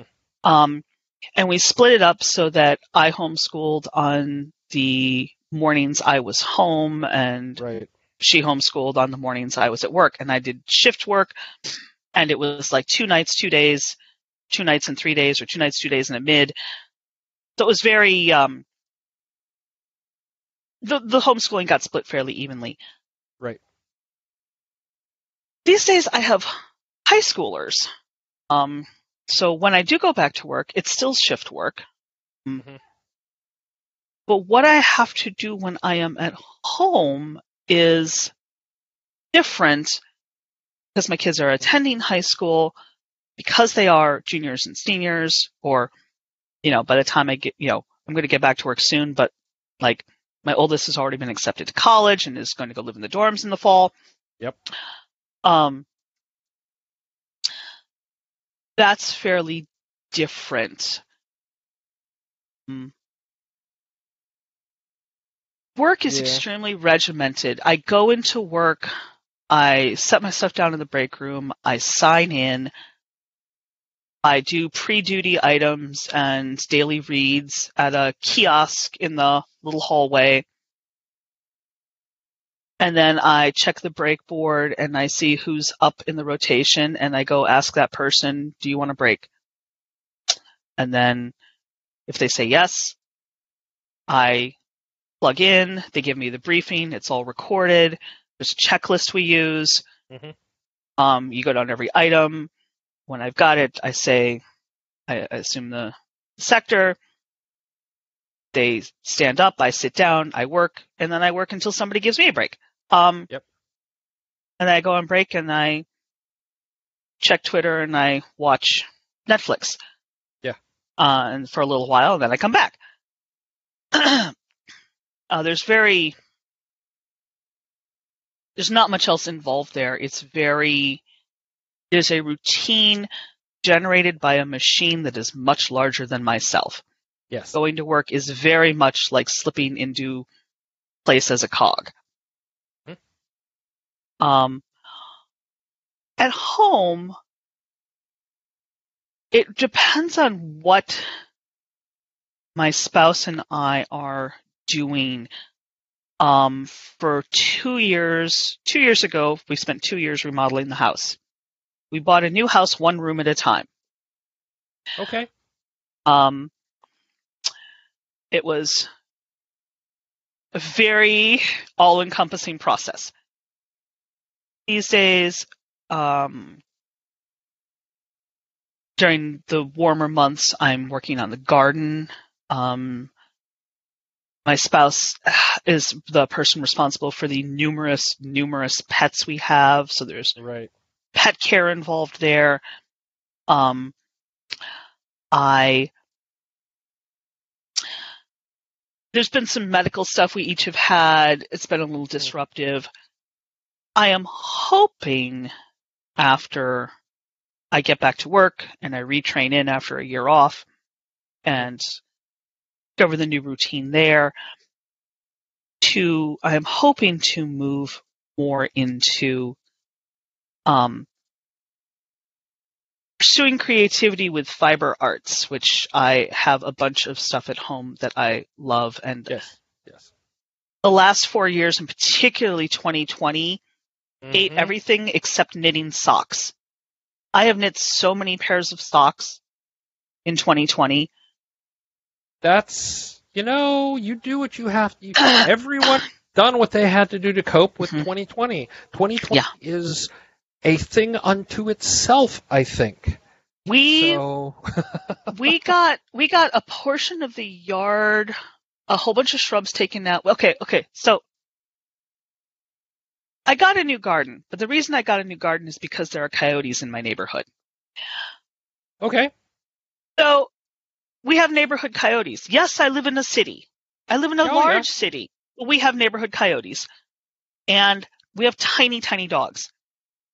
So we needed to get a seven foot board fence with Yep. coyote rollers on the top. Um, so, okay, before we could get the fence in, we needed a whole bunch of shrubbery taken out in a certain portion of the yard so the fence people could get to it. And besides that part of the yard, we need to do something different with it anyway. Oh well. So, okay. Two birds, one stone. So we got all this stuff taken out. We got the seven foot fence put in with the coyote rollers. We kept, and my spouse is a genius, long sections of the old four foot chain length. and we chain linked out a section of the yard inside the yard with the old gate that we had just kept. And that is now the new garden. Because the dogs can't get into it. So a huge part of what we did in 2020 is we got all of that work done in like March and April. We put in the new garden. Right. right. The kids did a great deal of the grunt work.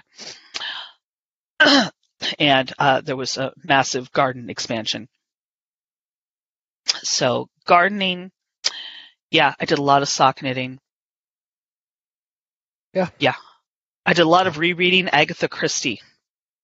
We watched so many cozy English mysteries that now we don't know how to react if we don't have them. Yes. Yes. Yeah. Um, which ones have you watched? Uh, well, uh, Ursula just gave me she she sent me an article. Actually, she showed up at my desk with her iPad and said, "Write these down." So I clicked the share button on her iPad and emailed it to myself from her mm-hmm. iPad, and um, with a list of here are things you should watch, right? And so I've created a new list of here are all of the, the cozy English mysteries I, we should watch. We've gotten through pretty much every episode of Midsomer Murders. Mm-hmm. Um, we've gotten through a couple seasons of Miss um, uh, of Miss Marple. Mm-hmm. Um, we got through what was available at the time on Amazon of Father Brown. Um, there's the Australian 20s. Miss Fisher's, Miss, Miss Fisher's, Fisher's murder. Yep. yep. And we're currently working on the Brokenwood mysteries out of New Zealand. Okay. Okay. Um, but now I have this whole other list of, you know, small village cozy, weirdish mysteries I'm going to have to watch because that's sort of what it is. And uh, she was teasing. She's currently at Boscone. Like uh-huh. she is literally yep. on a panel right this second live. Mm-hmm. Um, but earlier today, she did a reading from a draft that she's sort of playing around with of the Ursula style cozy small village mystery. And oh my god. Tell her I want to see that. Oh, I will. Thank I you. I will. Yes. Um, I yeah, I went through a phase where I couldn't actually hold the words in paragraph form. That was mm-hmm. that was mm-hmm. September, October, November for reasons, you know. Yeah. I couldn't hold words in paragraph form unless it was Agatha Christie Miss Marple. So okay. I reread all 13 Agatha Christie Miss Marples twice just right. I started at one and I went straight through and then I just went back through again. I'm like, you know what? It's going to happen. These days I'm on a kick of watching many of the Korean drama and horror stuff that is on Netflix. Oh, Korean horror is just another level. It's so cool. And luckily I have now been sock knitting enough that I can actually knit socks and watch subtitled material. Yes. That is what 2020 gave me was the ability to knit my socks and watch subtitles. right on. I still have yeah, not hit yeah. that point with some of my stuff. Yeah. So. Yeah, it's it's it's a new it's a new thing for me. All right. Um, the other thing we skipped over um, was what is the best advice you have been given and or would give someone else. And it doesn't have to be productivity specific. Um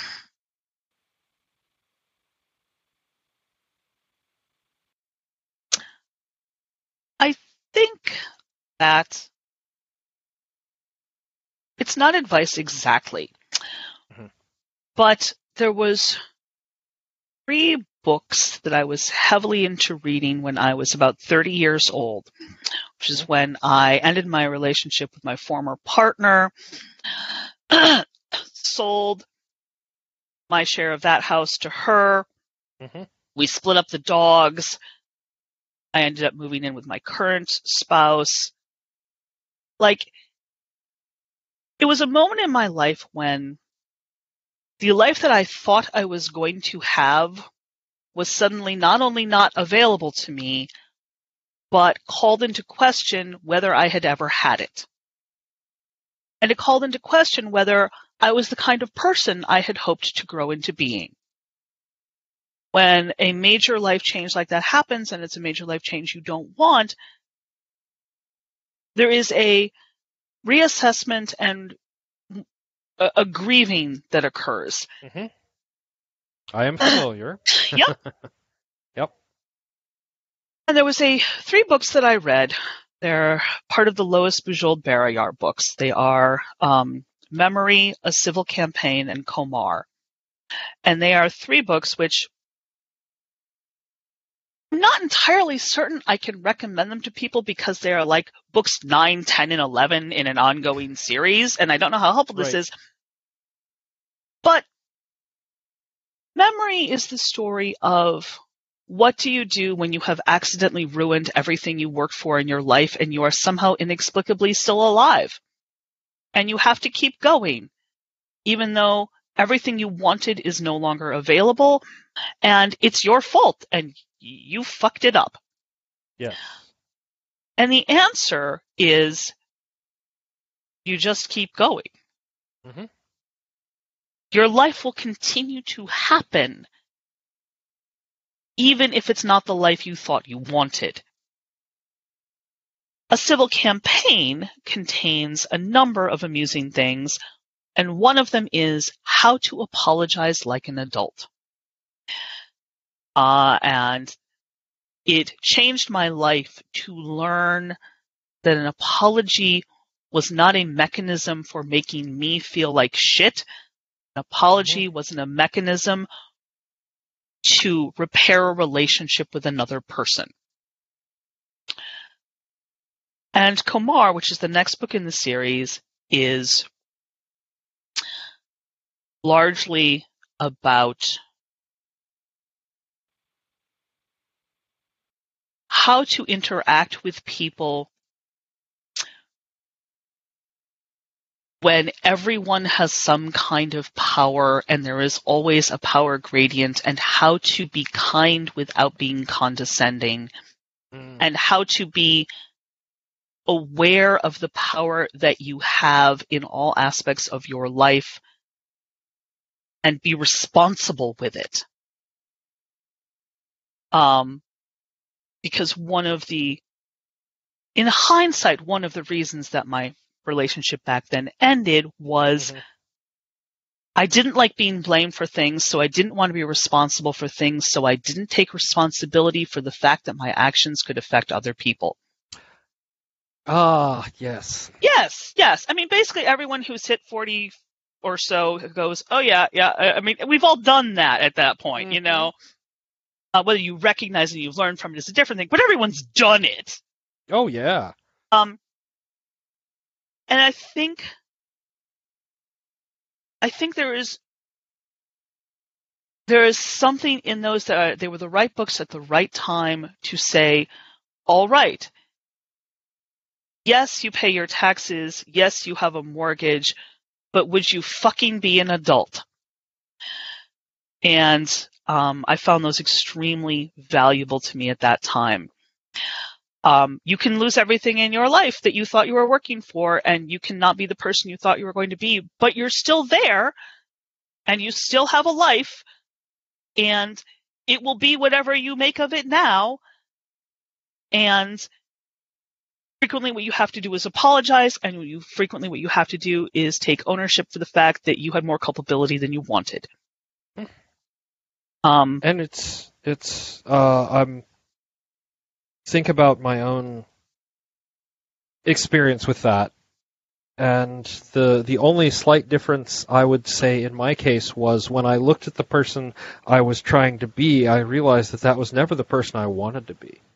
Yeah, you know? And so part of the process was also figuring out who i wanted to be and how i ended up where i was Mhm. as a person. And that that's hard like that's Yeah. hard um and i look at myself now and i go you know this is not just the person i want to be and i'm still growing and learning what that means but a lot of it is the person I thought I wanted to be before that entire relationship. Mm-hmm. Right? Because there's always trade off relationship. Mm-hmm. When you talk about that power dynamic, you know, the, the power imbalance is when one party is trying very hard to be the person the other person wants them to be without any reciprocation. Mm-hmm. Right? And that's that's a hard thing and until Mhm. you're done you don't realize that's what's been going on and or or even know initially how to fix it. Well, we won't say fix it, Yeah. but how to change and Yeah. yeah, yeah, yeah, yeah, yeah, Yeah. yeah. The other part of the question is, what's the advice you give other people? Mhm. Um, it's actually something that I say to my children, and they are resoundingly sick of. Um, and it's not exactly advice. What I say to them all the time is, I will help you as your parent, as someone who loves you. I will help you do almost anything you want in your life, except I will not help you make your world smaller or more limited. Mm-hmm. Yes. I think people frequently hiding from problems is easier than facing them and avoiding things you are worried about is in the short term more rewarding than confronting the thing you are worried about, whether it is a phone call or an email or a job interview or submitting your work for publication.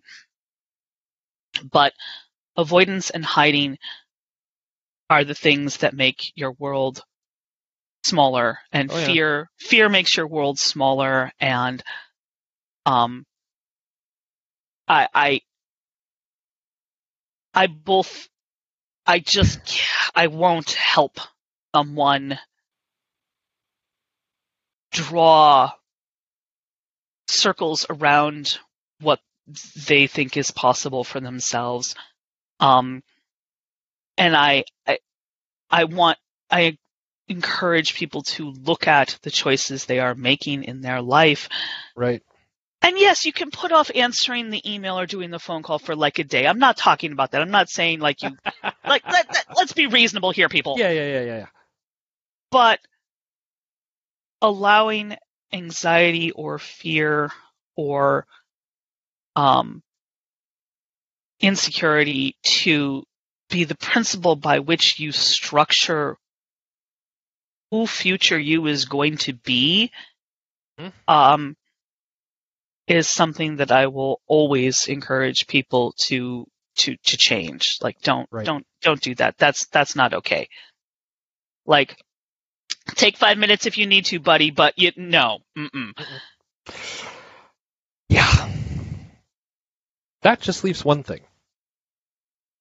And and I I end on this one now because someone said don't end on the other one because that le- ends on a bummer. Let's end on a happy thing. I'm like, okay, let's end on a happy thing. Sure. Um, do you celebrate your successes? And if so, how? Uh, it depends. Yes, the answer is yes. Um, God, yes. And the answer is it depends on what they are. Uh, it can be me walking into the office and saying, and for the listeners at home, I am throwing my hands up into my air into a touchdown V celebration gesture saying, I emailed the accountant.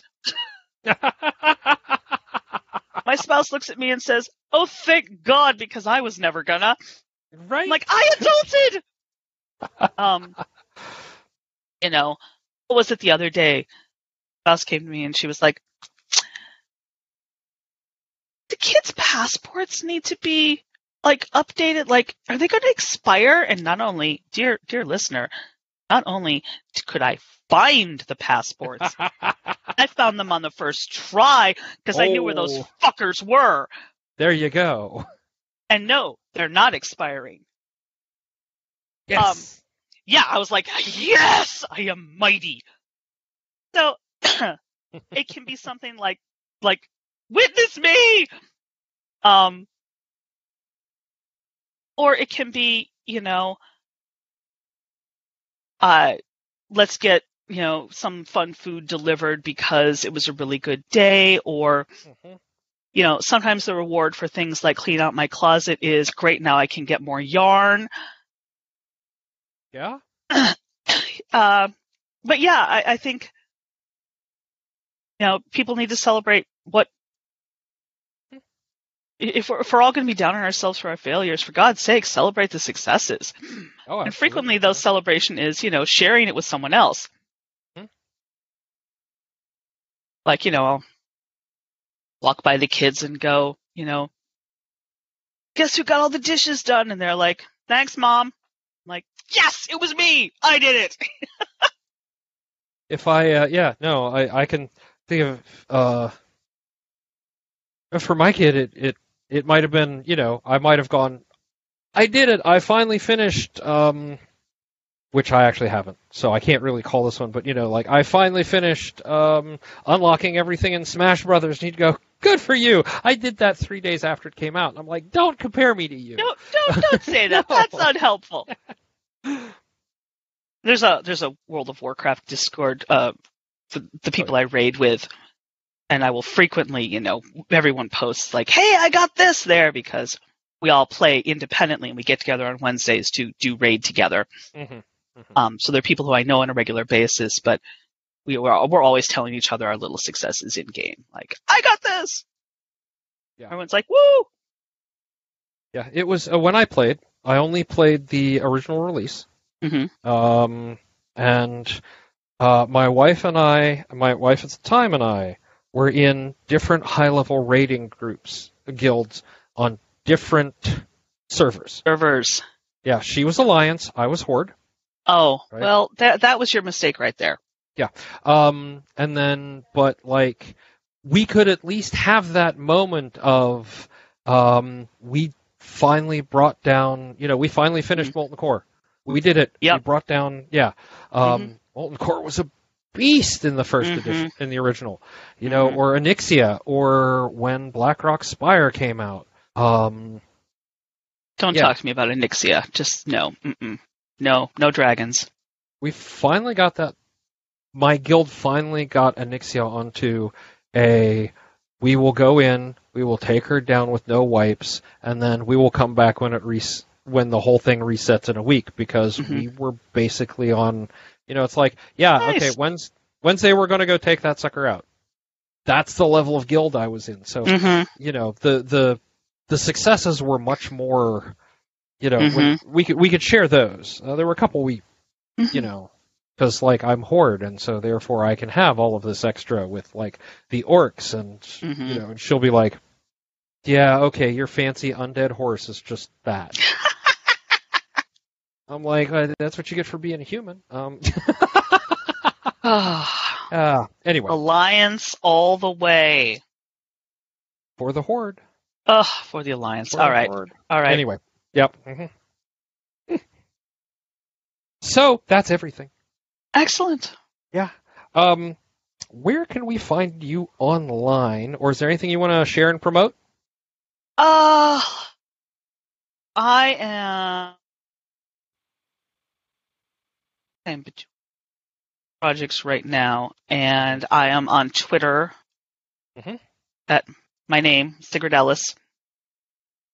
Um, blogs have become sort of a thing of the past. Yeah. I'm not on Tumblr due to some of their policies. Yeah. Facebook is of the devil. My mother just texts me. Um, yeah, no, it's pretty much Twitter right now. Yeah, I, there's there's a lot of us there. And then um, this is sort of a newer thing that we've been doing. Um, is there a charity that you would like our listeners to support? Yes, yes. Mm-hmm. I uh, advocate uh, people can look at Bridge for Youth. They are a youth only homeless shelter here in the Twin Cities, mm-hmm. which not only provide um, safe spaces for uh, teens, but they also help teens transition to young adulthood uh, by helping people set up with like their first apartments or helping people get emancipated. Yeah. Um, and there is a place for uh, teenagers to go to when they have nowhere else to go to in the metro where they are um, less likely to be predated upon by mm-hmm. adults in that space. So, right on. I know they have, you can do straight financial donations. They also have Amazon and Target wish lists if you want to send them material goods. There's just, there's always stuff they need. Right on. Thank you. Awesome. We will make sure to, uh, to talk about that in the portion of the show where we talk about sporting things. Um, and so, yeah, which is coming up shortly. So thank you so much. Oh, thank you. No, we've had a, it's, it's been a blast. And anytime you want to come back, you just say the word. Okay. No, it's, it's, yeah. it's fun to ramble. Yeah. Uh, we like that. So excellent. and, uh, for the people at home, we will be right back after this.